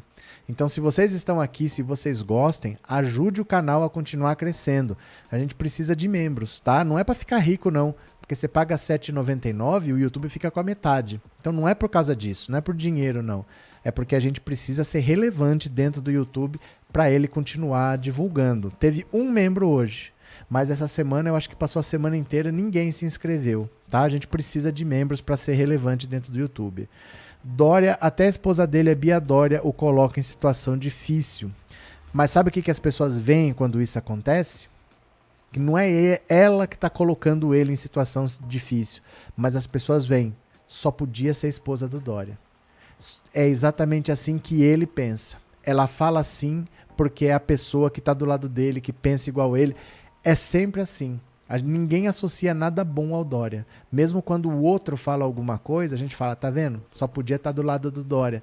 A rejeição dele é altíssima. Eu nunca vi um, um negócio desse assim. Como as pessoas não gostam do Dória, né? Letícia, seria um prazer recebê-lo aqui em Sydney. Venha. Eu já quase fui. Eu já quase fui. É porque é longe, viu? É longe e é caro. Mas um dia eu vou. Obrigado, viu, Letícia? Obrigado pelo superchat, obrigado por ser membro. Um dia eu vou sim. É que é longe e é caro, né? Você sabe, melhor do que eu. Obrigado pelo convite, viu? Estou tentando ser membro, não estou conseguindo. Se você tem os, os dados do cartão de crédito bonitinho no Google, você tem que ter os dados do cartão de crédito. Ah, se tiver, é só clicar ali no, no dinheirinho, seja membro e você se torna, tá? Luísa Sena, eu expliquei, você não viu, Inês? Jorge Cordeiro, se ninguém gosta do Dória, por que ganhou para governador? Se você está sempre aqui, você saberia. Você não está sempre aqui, então eu vou te explicar. Porque o PSDB, as sete eleições ganha. Então, muito provavelmente, quem fosse o candidato do PSDB venceria. Mas ele estava correndo o risco de não vencer, porque ninguém gosta dele. Aí ele surfou no Bolsodória ele, o PSDB, que é o partido dele, tinha um candidato, que era o Geraldo Alckmin. Ele abandonou o Geraldo Alckmin, ele não fez campanha para o candidato do próprio partido dele e foi surfar na onda do bolsonarismo. Quer ver, ó? Ó. Eu acho que você viu isso daqui, né? Eu acho que você viu essas imagens aqui, né? Deixa eu pegar uma bem boa aqui, ó. Uma bem representativa. Você quer ver? Tem uma que tem os dois dançando aqui, agarrados, dando risada. Você quer ver? Olha aqui, ó. Olha aqui que bonito. Ele teve que apelar para isso aqui porque ele ia perder. E faltou muito pouco. Faltou muito pouco para o Márcio França não vencer essas eleições. O PSDB, que vinha de seis vitórias seguidas, quase perdeu. E ele teve que fazer, ele teve que sambar bonitinho para conseguir se eleger, porque ninguém gosta dele. É que o PSDB tem uma estrutura muito grande em São Paulo, é um partido que é de São Paulo, então ele pegou a, uma eleição assim que qualquer um venceria praticamente do PSDB, e mesmo assim ele quase não se elegeu, grudou no Bolsonaro e mesmo assim quase não se elegeu. Então ele precisou fazer muita coisa para se eleger, porque ele tem uma rejeição altíssima, né? Cadê que mais? O Bozo deve estar com a pulga atrás da orelha. O Queiroz está sendo uma pedra no sapato dele, assim como foi o Adriano da Nóbrega. Mas não tem o que fazer, Paulo. Tem o que fazer. Né? Vai fazer o quê? A vida é assim. O que você faz no passado pode ter consequências no presente, no futuro, né?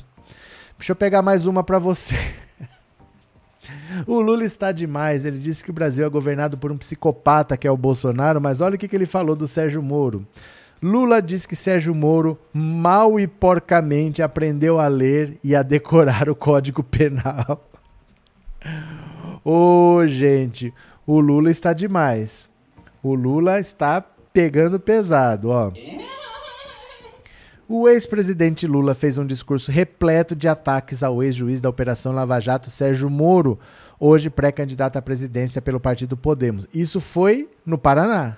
No Paraná. As declarações ocorreram neste sábado durante um evento do MST em Londrina, no Paraná. Lula voltou a criticar Sérgio Moro pela condução dos processos na Lava Jato e pela decisão de se candidatar ao Planalto. Nas duas pesquisas eleitorais mais recentes, o ex-juiz apareceu com cerca de 7% dos votos na disputa pela terceira colocação com Ciro Gomes, enquanto o petista supera os 40%. O que é que ele entende de povo? O que é que ele entende de pobreza? O que é que ele entende do mundo do trabalho? O que é que ele entende da exploração do povo? Nada questionou. Ele mal e porcamente aprendeu a ler e a decorar o Código Penal. Mesmo assim, nos meus processos, ele mentiu, porque ele não teve como me condenar.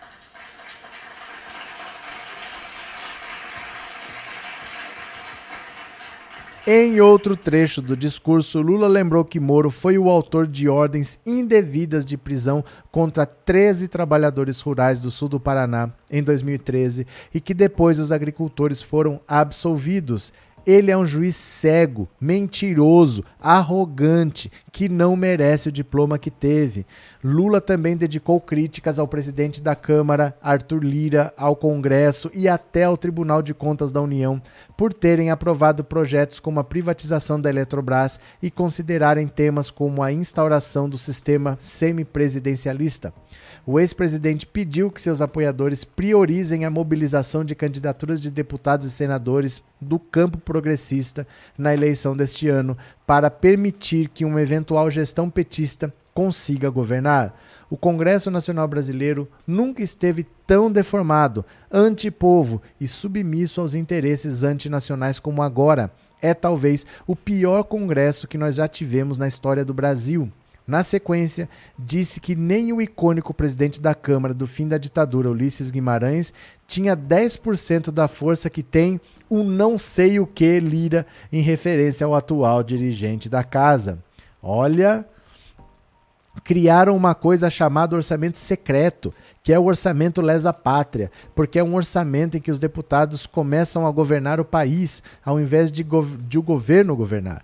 E eles anunciaram uma comissão que vai criar o semipresidencialismo. Ou seja, eles não conseguiram aprovar o parlamentarismo com dois plebiscitos feitos nesse país. Eles vão tentar fazer uma mudança na Constituição. Em relação à privatização da Eletrobras, Lula disse que o Congresso está permitindo que a estatal seja vendida a preço de nada e criticou o TCU por ter dado o aval ao processo em fevereiro. Os deputados não podem deixar o Tribunal de Contas fazer o que ele quer. O Tribunal de Contas é um órgão auxiliar da Câmara dos Deputados, é um órgão auxiliar do Parlamento. Uma empresa privada não vai fazer uma ligação de luz elétrica na casa de um pobre que não possa pagar. Lula estava acompanhado do novo aliado Roberto Requião, recém-filiado ao PT, para se lançar como candidato ao governador do Paraná. O ex-presidente aproveitou a ocasião para revisitar Curitiba pela primeira vez desde que foi solto em novembro de 2019, após 580 dias de prisão. Olha, Lula está demais. Lula está demais, está com a língua solta, está partindo para cima, isso tudo no Paraná, viu? Márcia Almeida, orçamento secreto é uma safadeza, não é não? E dizem que corrupção acabou, só Bolsonaro mesmo. É, é incrível as passarem pano para um negócio desse, né? É, alguém precisa investigar o concurso que o Moro fez, Rômulo Padilha. É, ninguém vai investigar isso não. Nem, nem sonhe com isso. Benhur, fale mesmo Lula, fale o senhor tem moral. Luiz Marcos, professor, você não vai mais no canal do Aquias e por que vocês são muito bons juntos? Eu não vou, Marcos, por causa do horário. Por causa do horário. Para mim é muito complicado ter, fazer live das 7 às 9 sozinho por duas horas e emendar mais uma live de uma hora. É muita coisa num horário difícil. Outras pessoas vão lá no canal dele, mas não são pessoas que acabaram de fazer uma live de duas horas sozinha como eu faço aqui. Eu fico duas horas falando. E aí, na sequência, eu tenho que emendar uma live na outra e ficar mais duas horas lá. É puxado, entendeu? É só por causa do horário. Não é por nenhum problema de divergência. Se a minha live fosse em outro horário ou a dele fosse em outro horário, daria para fazer, mas é muito puxado. Se força muito, assim, para mim. É muito cansativo, sabe? Fazer a minha e emendar em outra. Então eu fiz por um ano, ajudei, participei. Aí eu dou um tempo, descanso, depois volto a fazer. Não tem problema quanto a isso, não, viu? Lula disse ao juiz ladrão que estava fadado a mentir sempre. Marreco vai morrer mentindo, Paulo César. Cadê? É, Arlete, meus alunos estão felizes porque semana que vem volta a servir comida na escola. Cozinha está sendo reformada, é só merenda seca. Ainda bem, né? Trindade, boa noite, Meire. É que o facão nos deixa ocupado eu estou no celular. Tá certo. Paulo Gonçalves, o que o Eduardo Bananinha falou que vai ter surpresa no dia 22 de março? Eu não entendo, eu juro para vocês que eu não entendo o que tanto vocês se preocupam com o que esse pessoal fala. Faz quanto tempo que eles não estão falando que tem uma surpresa, que vai mudar o Brasil e não acontece nada? Não vai acontecer nada dia 22. Do mesmo jeito que não aconteceu nada no dia 7 de setembro, por que, que vocês ainda gastam o tempo precioso de vocês preocupados com o que esse povo mentiroso fala? Porque eles são mentirosos. Ignore, ignore. Se eu tivesse alguma coisa muito séria para falar, vocês não iam saber. Ó, oh, vou tentar um golpe de Estado, eu vou assaltar um banco, eu vou botar fogo no não sei o quê. Ninguém vai falar uma coisa importante antes. Ninguém fala, olha, vai acontecer uma coisa muito importante dia 22. Óbvio que não vai acontecer nada. Óbvio. Se fosse para acontecer, ninguém ia avisar, né? Olha, semana que vem vou invadir a Ucrânia. As pessoas sabiam que ele ia invadir, mas você vai ouvir dele? Claro que não vai ouvir dele, né? Cadê? É, Meire. Ah, achei que estivesse esquecido de mim aqui. Pronto.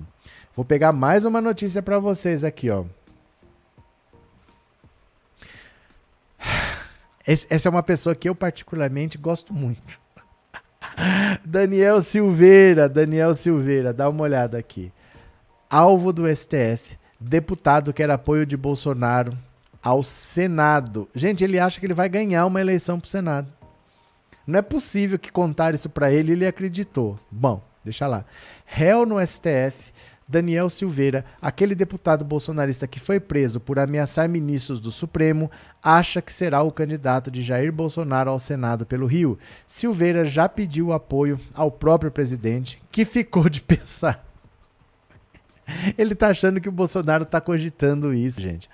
Na fila, no estado, Outros nomes radicais do bolsonarismo sonham com a vaga no Senado. A briga vai ser boa. Olha, eu vou, falar aqui para vocês o seguinte, ó. Às vezes, né? Às vezes, eu vi o Vampeta uns tempo atrás comentando que na Copa de 2002 o Filipão pegou o Ronaldo Fenômeno e colocou no time reserva. Aí ele pegou o Luizão, que era centroavante também, que estava lá, que era reserva, e colocou no time titular. E o Luizão todo animado, achando que ele ia jogar, tirou o Ronaldo, colocou o Luizão, o Luizão fez gol no treino. Aí o Vampeta conta que chegou pro Luizão e falou: Você sabe que ele só tá fazendo isso para motivar o Ronaldo, né? Falou: Por quê? Você não acha que eu não vou jogar? Claro que não, quem vai jogar é o cara, óbvio, né? Aí esse Daniel Silveira, ele acha que ele pede pro Bolsonaro que ele quer ser o senador e o Bolsonaro fala, tá, vou pensar, ele acha que o Bolsonaro tá cogitando isso.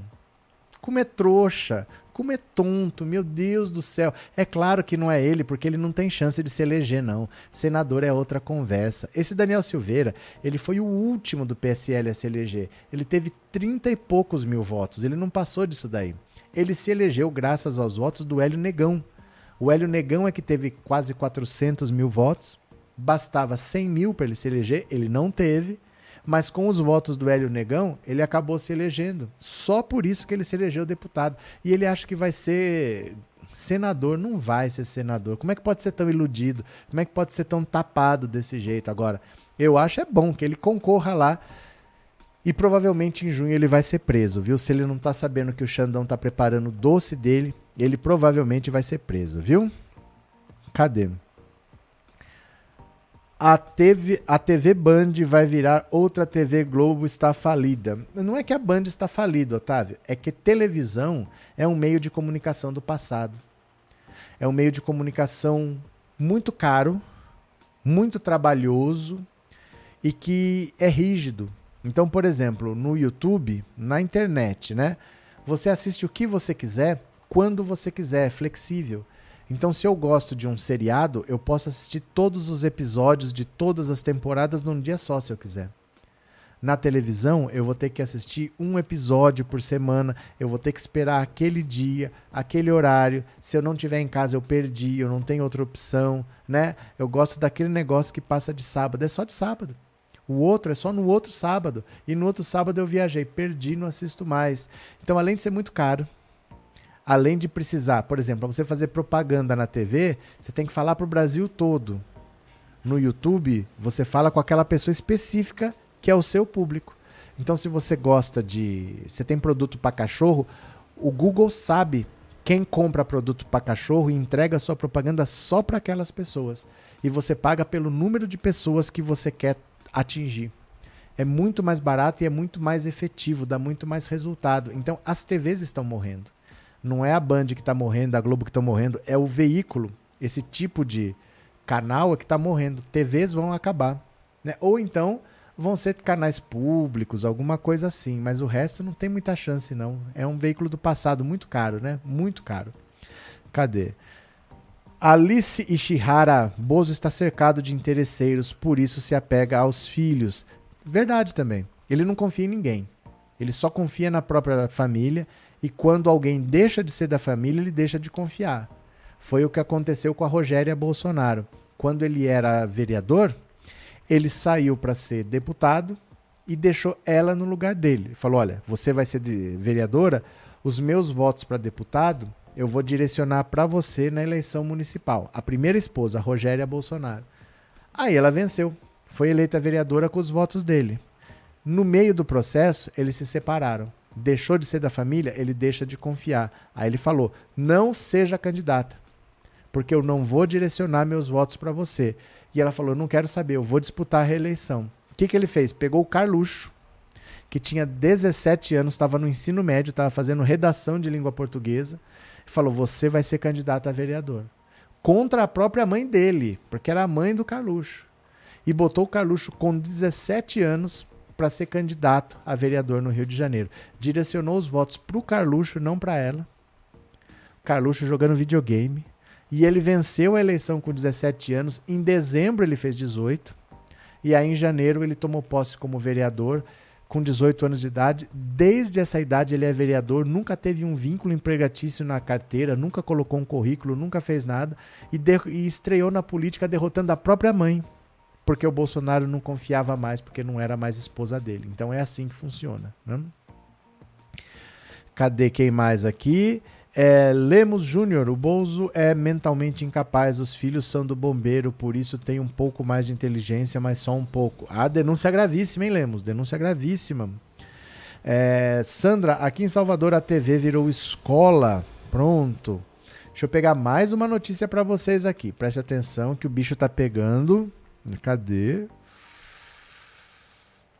Vamos ver, o Bolsonaro está desesperado ainda com a suspensão do Telegram. Vocês estão conseguindo usar o Telegram ainda? Vocês estão conseguindo? Porque, por exemplo, a gente tem um canal no Telegram. O meu, meu Telegram já bloqueou, porque depende da operadora. Quem está fazendo o bloqueio são as operadoras de telefonia. E elas têm cinco dias para fazer. A TIM avisou que vai bloquear o Telegram na segunda-feira. A minha é vivo, a minha já bloqueou. Então é engraçado, porque eu entro no Telegram e eu não consigo enviar nada. Mas eu vejo que tem gente comentando ainda. Então eu não consigo mandar nada, eu não consigo escrever, não consigo comentar, mas as pessoas estão conseguindo usar porque depende da operadora. Bolsonaro está desesperado, diz que é inconstitucional, é contra o marco civil da internet, ele está bravo. Ele está triste. Olha, quem quiser, colabore com o canal através do Pix 14997790615, que já já, se você deixar um recadinho lá, eu vou ler no final da live, tá? Dá uma olhadinha aqui, ó. Bolsonaro diz que suspensão do Telegram não tem amparo na Constituição. Agora Bolsonaro entende de Constituição, de repente, né? O presidente Jair Bolsonaro foi neste sábado a uma barbearia do Cruzeiro, região administrativa do Distrito Federal, e também a uma lotérica localizada na mesma área. Na ocasião, o chefe do executivo ainda comentou a suspensão do Telegram no Brasil, determinada na sexta-feira pelo ministro Xandão. Não encontra nenhum amparo no Marco Civil da Internet e em nenhum dispositivo da Constituição. O presidente ficou cerca de uma hora na barbearia e em seguida fez uma aposta na casa lotérica. Ele cumprimentou apoiadores e segurou crianças no colo. Num segundo local, o chefe do executivo disse que fez uma fezinha no 22, número de seu novo partido. A Mega Sena está acumulada em 190 milhões de reais. Eita! Nós não vamos ver Bolsonaro cortando o cabelo, né? Olha que cena. Olha que cena ridícula. Não, não, nós não vamos ver isso aqui não. Na noite de sexta, a Advocacia Geral da União entrou com uma medida cautelar no STF para contestar a determinação que atendeu a um pedido da Polícia Federal. O argumento do advogado-geral da União, Bruno Bianco, é que o descumprimento de uma ordem judicial, principal motivo apontado na decisão de Moraes, não deve causar sanções contra aplicativos de qualquer natureza. A PF alegou que o Telegram tem ignorado ordens do STF. Sanções podem ser aplicadas a provedores de conexões ou aplicações de internet, como o Telegram e o WhatsApp, se eles não respeitarem o sigilo das comunicações, se fizerem uso indevido de dados pessoais, mas não pelo menos com fundamento no Marco Civil da Internet, por descumprirem uma ordem judicial. Ainda na sexta, Bolsonaro havia criticado a decisão, a qual classificou de inadmissível. O bloqueio atinge em cheio o grupo político de Bolsonaro, que usa bastante a plataforma para se comunicar com apoiadores e divulgar medidas tomadas pelo Executivo Federal. O Telegram também é usado para veicular conteúdo com informações falsas que poderiam ser barradas por redes sociais e plataformas com regras mais rígidas. Bolsonaro tinha mais de um milhão de seguidores em seu canal, muito mais do que seus adversários políticos. Mais cedo, Bolsonaro participou da cerimônia de filiação de aliados ao Partido Liberal. Bom, já falamos disso aqui, né? Ó, quem se filiou foi Dudu Bananinha, Bia Kisses, Caroline de Tone, Coronel Armando e o secretário da Pesca, Jorge Seif, que também é de Santa Catarina, viu? Esses três últimos aqui são de Santa Catarina, certo? Bolsonaro está bravinho porque o Telegram, o maior disseminador de fake news que ele utiliza, foi barrado pelo Xandão e ele que espere porque ele vai ter mais surpresas. O Xandão vai começar a prender os aliados dele. Tá na fila o Daniel Silveira, ele vai abrir a fila, viu? Olha, Deixa eu ver o que vocês estão falando aqui. A minha operadora TIM já bloqueou o Telegram. Tá certo. Alguns estão bloqueados, outros não. Eu vejo que de vez em quando aparece uma mensagem lá, mas eu não consigo postar nada, viu? Ele disse que o Xandão tirou por ter mais seguidores no Telegram. Bolsonaro fala umas coisas, né? Rodrigo Campeão, eu não tenho Twitter e nem Telegram, mal sei o que são essas coisas. Tenho WhatsApp, Facebook e Instagram. Precisa ter, Rodrigo. Precisa ter, porque essas ferramentas, veja, meios de, os meios de comunicação estão mudando. A gente se acostumou com TV, com rádio, com cinema. A internet chegou com força. A pessoa que saiu, que não assiste mais televisão, ela tem que migrar para as ferramentas novas e começar a usar, porque senão você sai do tradicional e não vai para o novo. O Telegram, por exemplo, basicamente, se você nunca usou para você entender, você pode pensar que é um WhatsApp com alguns outros recursos, mas é um aplicativo de troca de mensagens. Né? Eu posso fazer grupo de WhatsApp, eu posso fazer grupo de Telegram. É basicamente isso, é um aplicativo de troca de mensagens. E o Twitter, se você não tem, essa é a ferramenta mais importante que você tem que ter, porque é a ferramenta mais rápida. Esses políticos todos eles usam, eles leem, eles respondem. Você consegue falar com pessoas que você nunca conseguiria por outra ferramenta, porque eles leem. É possível você falar com essas pessoas. O Twitter é fundamental. Você está perdendo tempo se você não tem. Experimente. Experimente para você ver como é rápido e como é direto. O Twitter é muito importante, tá? Cadê quem mais? É Meire. É do Eduardo Magalhães, o blog da cidadania. O que, que aconteceu? É, Loura Bolos. Pois é, aqui na minha cidade o gado acha que ele é 17. Nem existe mais o 17, viu? Porque o PSL não existe mais. O PSL acabou. O DEM também acabou. O que existe agora é a União Brasil, que eu acho que é 44. Nem existe mais 17. Quem apertar 17 vai anular o voto. Viu? Tenho Twitter desde 2010, tá certo. Ah, Cris, você que venceu, né? O sorteio da toalha. Essa semana eu fiquei é, quase a semana inteira sem internet, não conseguia nem entrar aqui no computador, mas eu vi que você mandou o endereço. Esse fim de semana eu vou pesquisar direitinho de todo mundo que ganhou, vou dizer quanto fica o frete, vou mandar as toalhas do Lula para vocês, viu? Parabéns, parabéns. É, o que me preocupa são os templos dos parasitas já fazendo campanha para o Bolsonaro. Mas por que, que vocês se preocupam tanto com isso, gente? De verdade, assim. Porque a gente tem que entender, não é o que a pessoa faz, é a consequência daquilo. Porque Bolsonaro tem uma rejeição altíssima. E Bolsonaro tem um governo péssimo para explicar. O que faria o Lula perder o apoio que ele tem? O Lula não é governo. Por que, que uma pessoa que vota no Lula hoje, o Lula está praticamente vencendo a eleição no primeiro turno, está muito perto de vencer.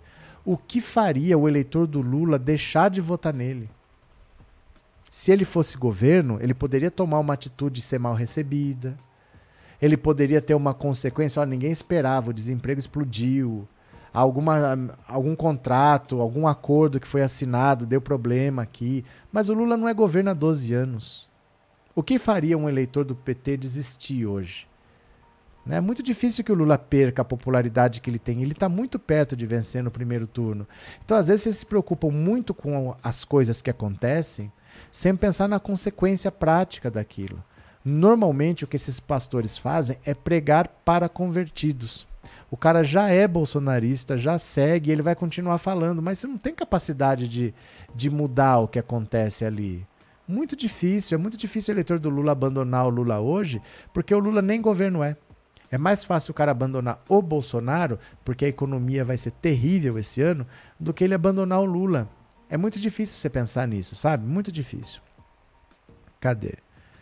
Bolsonaro é vidraça, Lula não. Exatamente, é muito difícil que o Lula perca o que ele tem, porque ele nem governo é, e há 12 anos ele não é. Não é que ele foi seis anos atrás, mais de 10 anos que ele foi presidente. Então, o que faria alguém se decepcionar com o Lula hoje? Muito difícil, né? Muito difícil. Por falar em Lula, enquanto o Bolsonaro está desesperado com o Telegram, Lula resiste a usar o WhatsApp e Telegram. Parece vocês que eu falo, se inscreva no Instagram, me segue lá no Twitter. Vocês são turrões que nem o Lula. Olha só aqui, ó. Diferente da grande maioria dos políticos da atualidade, o ex-presidente Lula ainda resiste a usar os aplicativos de troca de mensagens difundidos no Brasil, como WhatsApp e Telegram. Segundo pessoas próximas, o petista sequer tem um celular próprio. Sempre que precisa falar com aliados e auxiliares, opta por ligar usando aparelhos de terceiros ou por conversar presencialmente. A posição de Lula é diferente da de outros ex-presidentes da República e de Jair Bolsonaro. O atual presidente costuma se comunicar ativamente com seus ministros, auxiliares e aliados por esses aplicativos. Apesar de pessoalmente não usar WhatsApp e Telegram, Lula possui canais nos dois aplicativos para distribuição de materiais e mensagens políticas. A administração é feita pelos seus assessores. Em 2016, a Lava Jato interceptou e levantou o sigilo de uma conversa telefônica entre Lula e da então presidente Dilma Rousseff no dia em que ela nomearia o petista como ministro da Casa Civil. Na época, a Lava Jato informou que o celular usado por Lula era de um de seus seguranças. A divulgação do diálogo acabou levando o Supremo a derrubar a nomeação do petista para o cargo. Olha, o Lula não tem nem celular próprio. Ele não tem WhatsApp, ele não tem Telegram. Ele é um político à moda antiga, ele gosta de conversar, ele viaja ao país conversando com as pessoas, olho no olho quero você, preciso disso, sabe? O que vale é o fio de bigode, o que vale é a, a, confiança no que foi acordado. Ele não tem aplicativos, ele não posta nada, ele não dá like em nada. Tudo que vocês veem, Lula oficial, não sei o quê, é feito por assessores. Ele é bem diferente do Bolsonaro que está desesperado com o Telegram, viu? Cadê? É, Lula, disse o Benhur. Edson Cruz, eu também não tenho isso não, Telegram nunca gostei, instalei depois tirei do meu celular. Mas assim, é porque você não usou. É porque você não usou. Porque ele é igual ao WhatsApp. Por que, que você tem um e não tem o outro? É basicamente a mesma coisa. É porque às vezes você se acostuma com um e aí você não se permite testar, usar o outro. E aí agora você vai ficar com birra do aplicativo. A culpa não é da, do aplicativo, a culpa é do Bolsonaro que não sabe usar. Né? É preciso ter essas ferramentas. A gente não pode falar, ah, isso eu não uso, porque o seu adversário está usando. Sabe, quando vocês falam, ah, esse, essa rede eu não uso, o seu adversário está usando. É isso que vocês têm que entender. Ah, eu vou para a guerra, mas fuzil eu não uso, o seu adversário está usando. Ah, colete à prova de balas eu não uso, mas o seu adversário está usando. É nisso que vocês têm que pensar. Não é assim eu não uso e dane-se. O seu adversário está usando. Viu? Cadê? Professor, tiraram o Lula de São Bernardo, ele foi para São Paulo porque em São Bernardo Lula corre perigo. Não é que o Lula corre perigo, é que São Paulo é mais protegido nesse sentido. Não é que tenha perigo lá. Mas, por exemplo, Lula foi para um bairro considerado um bairro nobre, de classe média alta em São Paulo. Ali tem um guarda a cada meio metro. Né? É muito difícil que aconteça alguma coisa ali de chegar um maluco, montar uma campana, ficar esperando. É uma área muito mais controlada, você sabe quem está chegando, quem está saindo. Então não é que lá o Lula corria perigo, mas para onde ele foi tem um nível maior de segurança. Ele não estava desprotegido antes, mas ele está mais protegido agora com certeza, né? Trindade, mas a, a Janja usa o Twitter e até responde, pelo menos já respondeu para mim. Mas a Janja não é candidata a nada, né? Ela tem Twitter, ela responde. Todo mundo que usa Twitter responde. Raramente não respondem. Você pode. Ah, eu não acho que ele vai responder. Ele lê e responde. Mas a Janja não é candidata a nada. Ela ter Twitter e responder não quer dizer muita coisa, não. Eu sei que ela tem, viu, Trindade? Abraço, obrigado pelo superchat, obrigado por ser membro, viu? É, o Telegram é melhor que o WhatsApp, lá você pode ver as postagens anteriores no WhatsApp. Não, é, essa é uma grande diferença. Se você entra num grupo de WhatsApp, o grupo está vazio. Você começa a ver as postagens dali para frente. Se você entra num grupo do Telegram, você entrou agora, é só voltar. Você vê todas as mensagens que já foram postadas. Então, todos os vídeos que eu posto, eu mando para o Telegram. Se você volta, você acha todos os vídeos que eu já postei. Então, tudo lá. Serve como um arquivo, né? Aí depois fica, ah, manda para mim tal vídeo. Eu não tenho. Eu não tenho vídeo nenhum no meu celular. Eu posto 10 vídeos por dia, você acha que eu fico guardando? Mas se você entrar no Telegram, tá lá. Vai lá no Telegram que é só baixar no seu celular, viu? É, é é porque nós já sabemos que o governo Lula é do povo, sempre governou bem para todos. Professor, ele é um gênio para governar. Tá certo, Edson, mas não tem nada a ver com você não usar o Telegram, viu? Toma vergonha na cara. Eu tenho o Telegram, mas quando aparece uma mensagem mentirosa, eu de imediato excluo. Mas isso pode aparecer em qualquer rede. Você entra lá no Facebook, alguém postou uma mentira, né? Então todo, todo lugar tem. Gente, as fake news vieram para ficar. Porque todo mundo tem um celular na mão, todo mundo pode falar o que bem entender. E a maior parte está preocupada em mentir, porque mentir é mais fácil. Né? Para falar a verdade, você tem que entender. Se você começar a falar para mim aqui de mecânica quântica, você vai ter que entender. Senão eu vou saber que você está mentindo.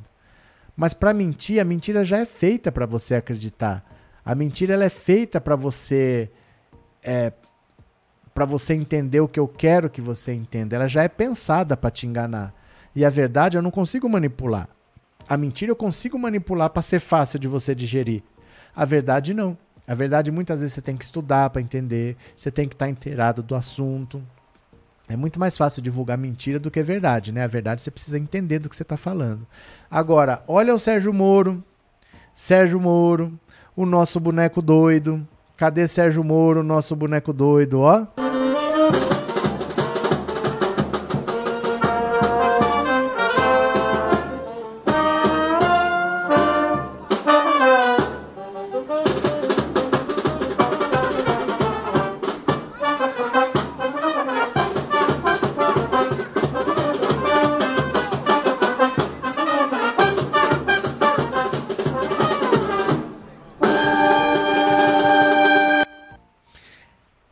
Nosso boneco doido, Sérgio Moro, mas também podia ser treta na direita, porque o Sérgio Moro tá se ferrando dentro do próprio partido. Dá uma olhada aqui, ó.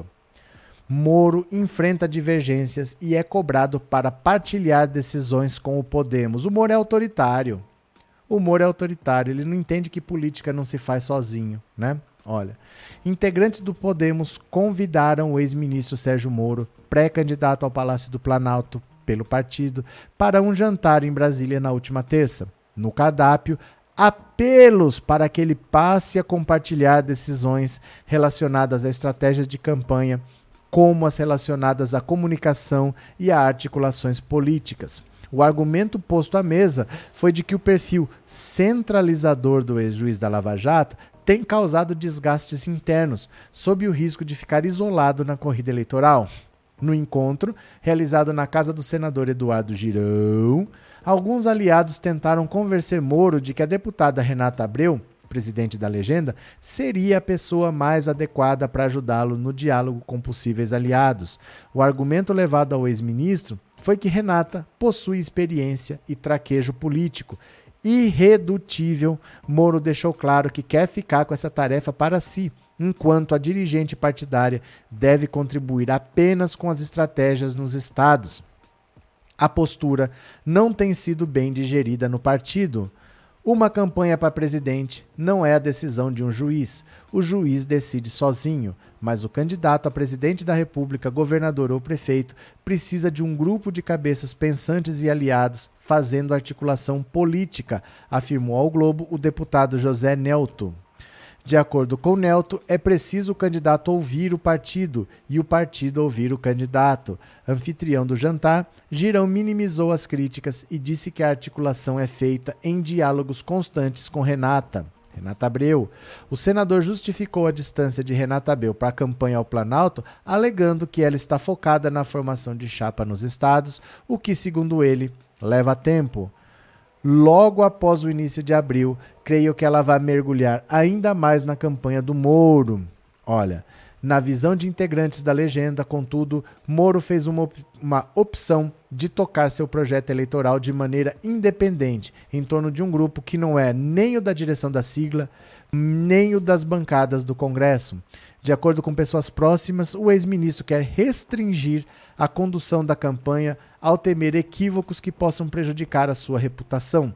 Por ter tido a atuação como juiz focada no combate à corrupção, Moro considera que qualquer deslize pode ser usado por seus adversários contra ele, o que inclui desde a aplicação de recursos do fundo eleitoral à aproximação com políticos envolvidos em irregularidades. O ex-ministro também optou por afastar o marqueteiro do Podemos, Fernando Vieira, que é visto com desconfiança. Em seu lugar, contratou o argentino Pablo Nobel, uma escolha pessoal. A intenção do presidenciável é montar uma equipe de comunicação própria que também ficaria apartada do restante da estrutura partidária. Em mais uma sinalização de que quer se manter independente do partido, Moro tem mantido diálogo com integrantes do MBL, mesmo após os integrantes do grupo deixarem o Podemos. O rompimento ocorreu após o partido assinar com a expulsão do deputado estadual Arthur Duval por conta de áudios sexistas gravados pelo parlamentar. Na sequência, ele pediu desfiliação. Até aqui, porém, o estilo Moro de fazer política tem surtido pouco efeito. O ex-ministro ainda não conseguiu construir pontes com outras siglas, enquanto os principais legendas do país ensaiam a formação de alianças e, em alguns casos, já especulam até a indicação de vices. O Podemos ficou apartado de reuniões iniciais entre MDB, União, e PSDB em busca de um nome de consenso na chamada terceira via. Na terça, Moro declarou que, apesar da ausência nos encontros, tem acompanhado as conversas. Em caráter reservado, Moro tem dito que, se não for possível achar, fechar alianças, está confiante em seguir sozinho na disputa, mesmo com a falta de recursos públicos, tempo de TV e parcerias nos estados. Também havia a expectativa de que a chegada de Moro ao partido ajudaria a atrair novos integrantes para o Podemos, o que não se confirmou até o momento. A bancada federal da sigla caiu de 11 para 8 integrantes na janela partidária e outros dois deputados têm indicado que ainda vão sair. Resumindo, a presença do Moro no Podemos e como candidato a presidente da República é um fiasco. É um verdadeiro fracasso. Moro não vai para lugar nenhum. O próprio partido não gostou da, do jeito dele. Ele não entende de política e ele quer controlar tudo sendo que ele não entende o que ele está fazendo, ele não tem capacidade para isso, ele não tem experiência para isso. Ele abre mão de pessoas mais capacitadas, como a Renata Abril, que é uma pessoa que está na política há muito tempo, conhece as pessoas, sabe lidar com essas pessoas, sabe como que elas reagem. O Sérgio Moro vai lá para negociar, nunca consegue nada. Ele afastou o partido, ele está indo sozinho e ele acha que vai dar certo. Ele faz o que ninguém faz e ele acha que vai dar certo. Mas se vai dar certo, por que ninguém faz? Só ele que é inteligente? Todo mundo é burro. Na cabeça do Sérgio Moro é assim, né? Deb Souza, obrigado pelo superchat e obrigado por ser membro, viu? Estamos juntos nessa luta por um país melhor para todos. Eu agradeço demais sua generosidade, sua contribuição. Muito obrigado, viu? Agora eu vou aproveitar e vou ler então as mensagens do WhatsApp. Bora? Vamos ver se você mandou. Essa é a hora.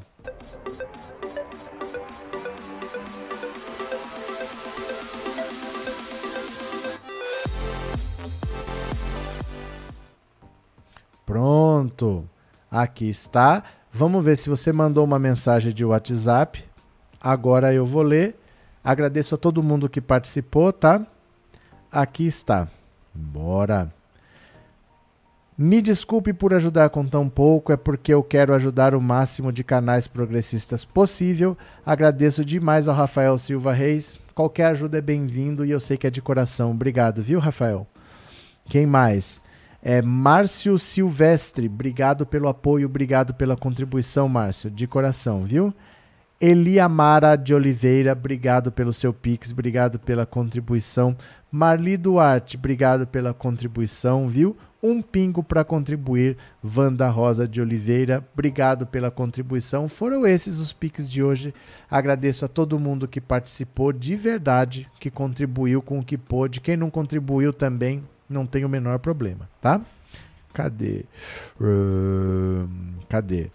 Boa noite, Arruda. Eu não acho que o Queiroz queira chantagear Bolsonaro, porque sem os fanáticos ele nunca vai ser eleito. Como é que é? Eu não acho que ele queira chantagear Bolsonaro, porque sem os fanáticos. Não, mas não é chantagear para se afastar do Bolsonaro, é para obrigar o Bolsonaro a ajudá-lo. Porque ninguém quer o Bolsonaro em partido nenhum. Perdão, o Queiroz. Ninguém quer o Queiroz em partido nenhum para não se indispor com o Bolsonaro. Então o que ele quer é que o Bolsonaro fale: não, o Queiroz é meu parceiro, aceita ele aí, dá apoio para ele se eleger. Ninguém está querendo aceitar o Queiroz, porque praticamente o Bolsonaro se afasta, não se encontra publicamente com Queiroz. Se, se encontra com ele nas intocas, mas não publicamente. Então, se ele ficar quieto, o Bolsonaro não vai apoiar. Aí ele nem vai achar um partido para se filiar. Ele tem 15 dias para se filiar a um partido. Então ele precisa de apoio do Bolsonaro para ter um partido, porque senão ele nem vai achar um partido para se filiar. Entendeu? Bom, eu vou parando por aqui. Eu agradeço a todo mundo que participou. Amanhã de manhã tem live também. Obrigado a todos que vieram. Beijo grande, até mais e tchau. Valeu, obrigado.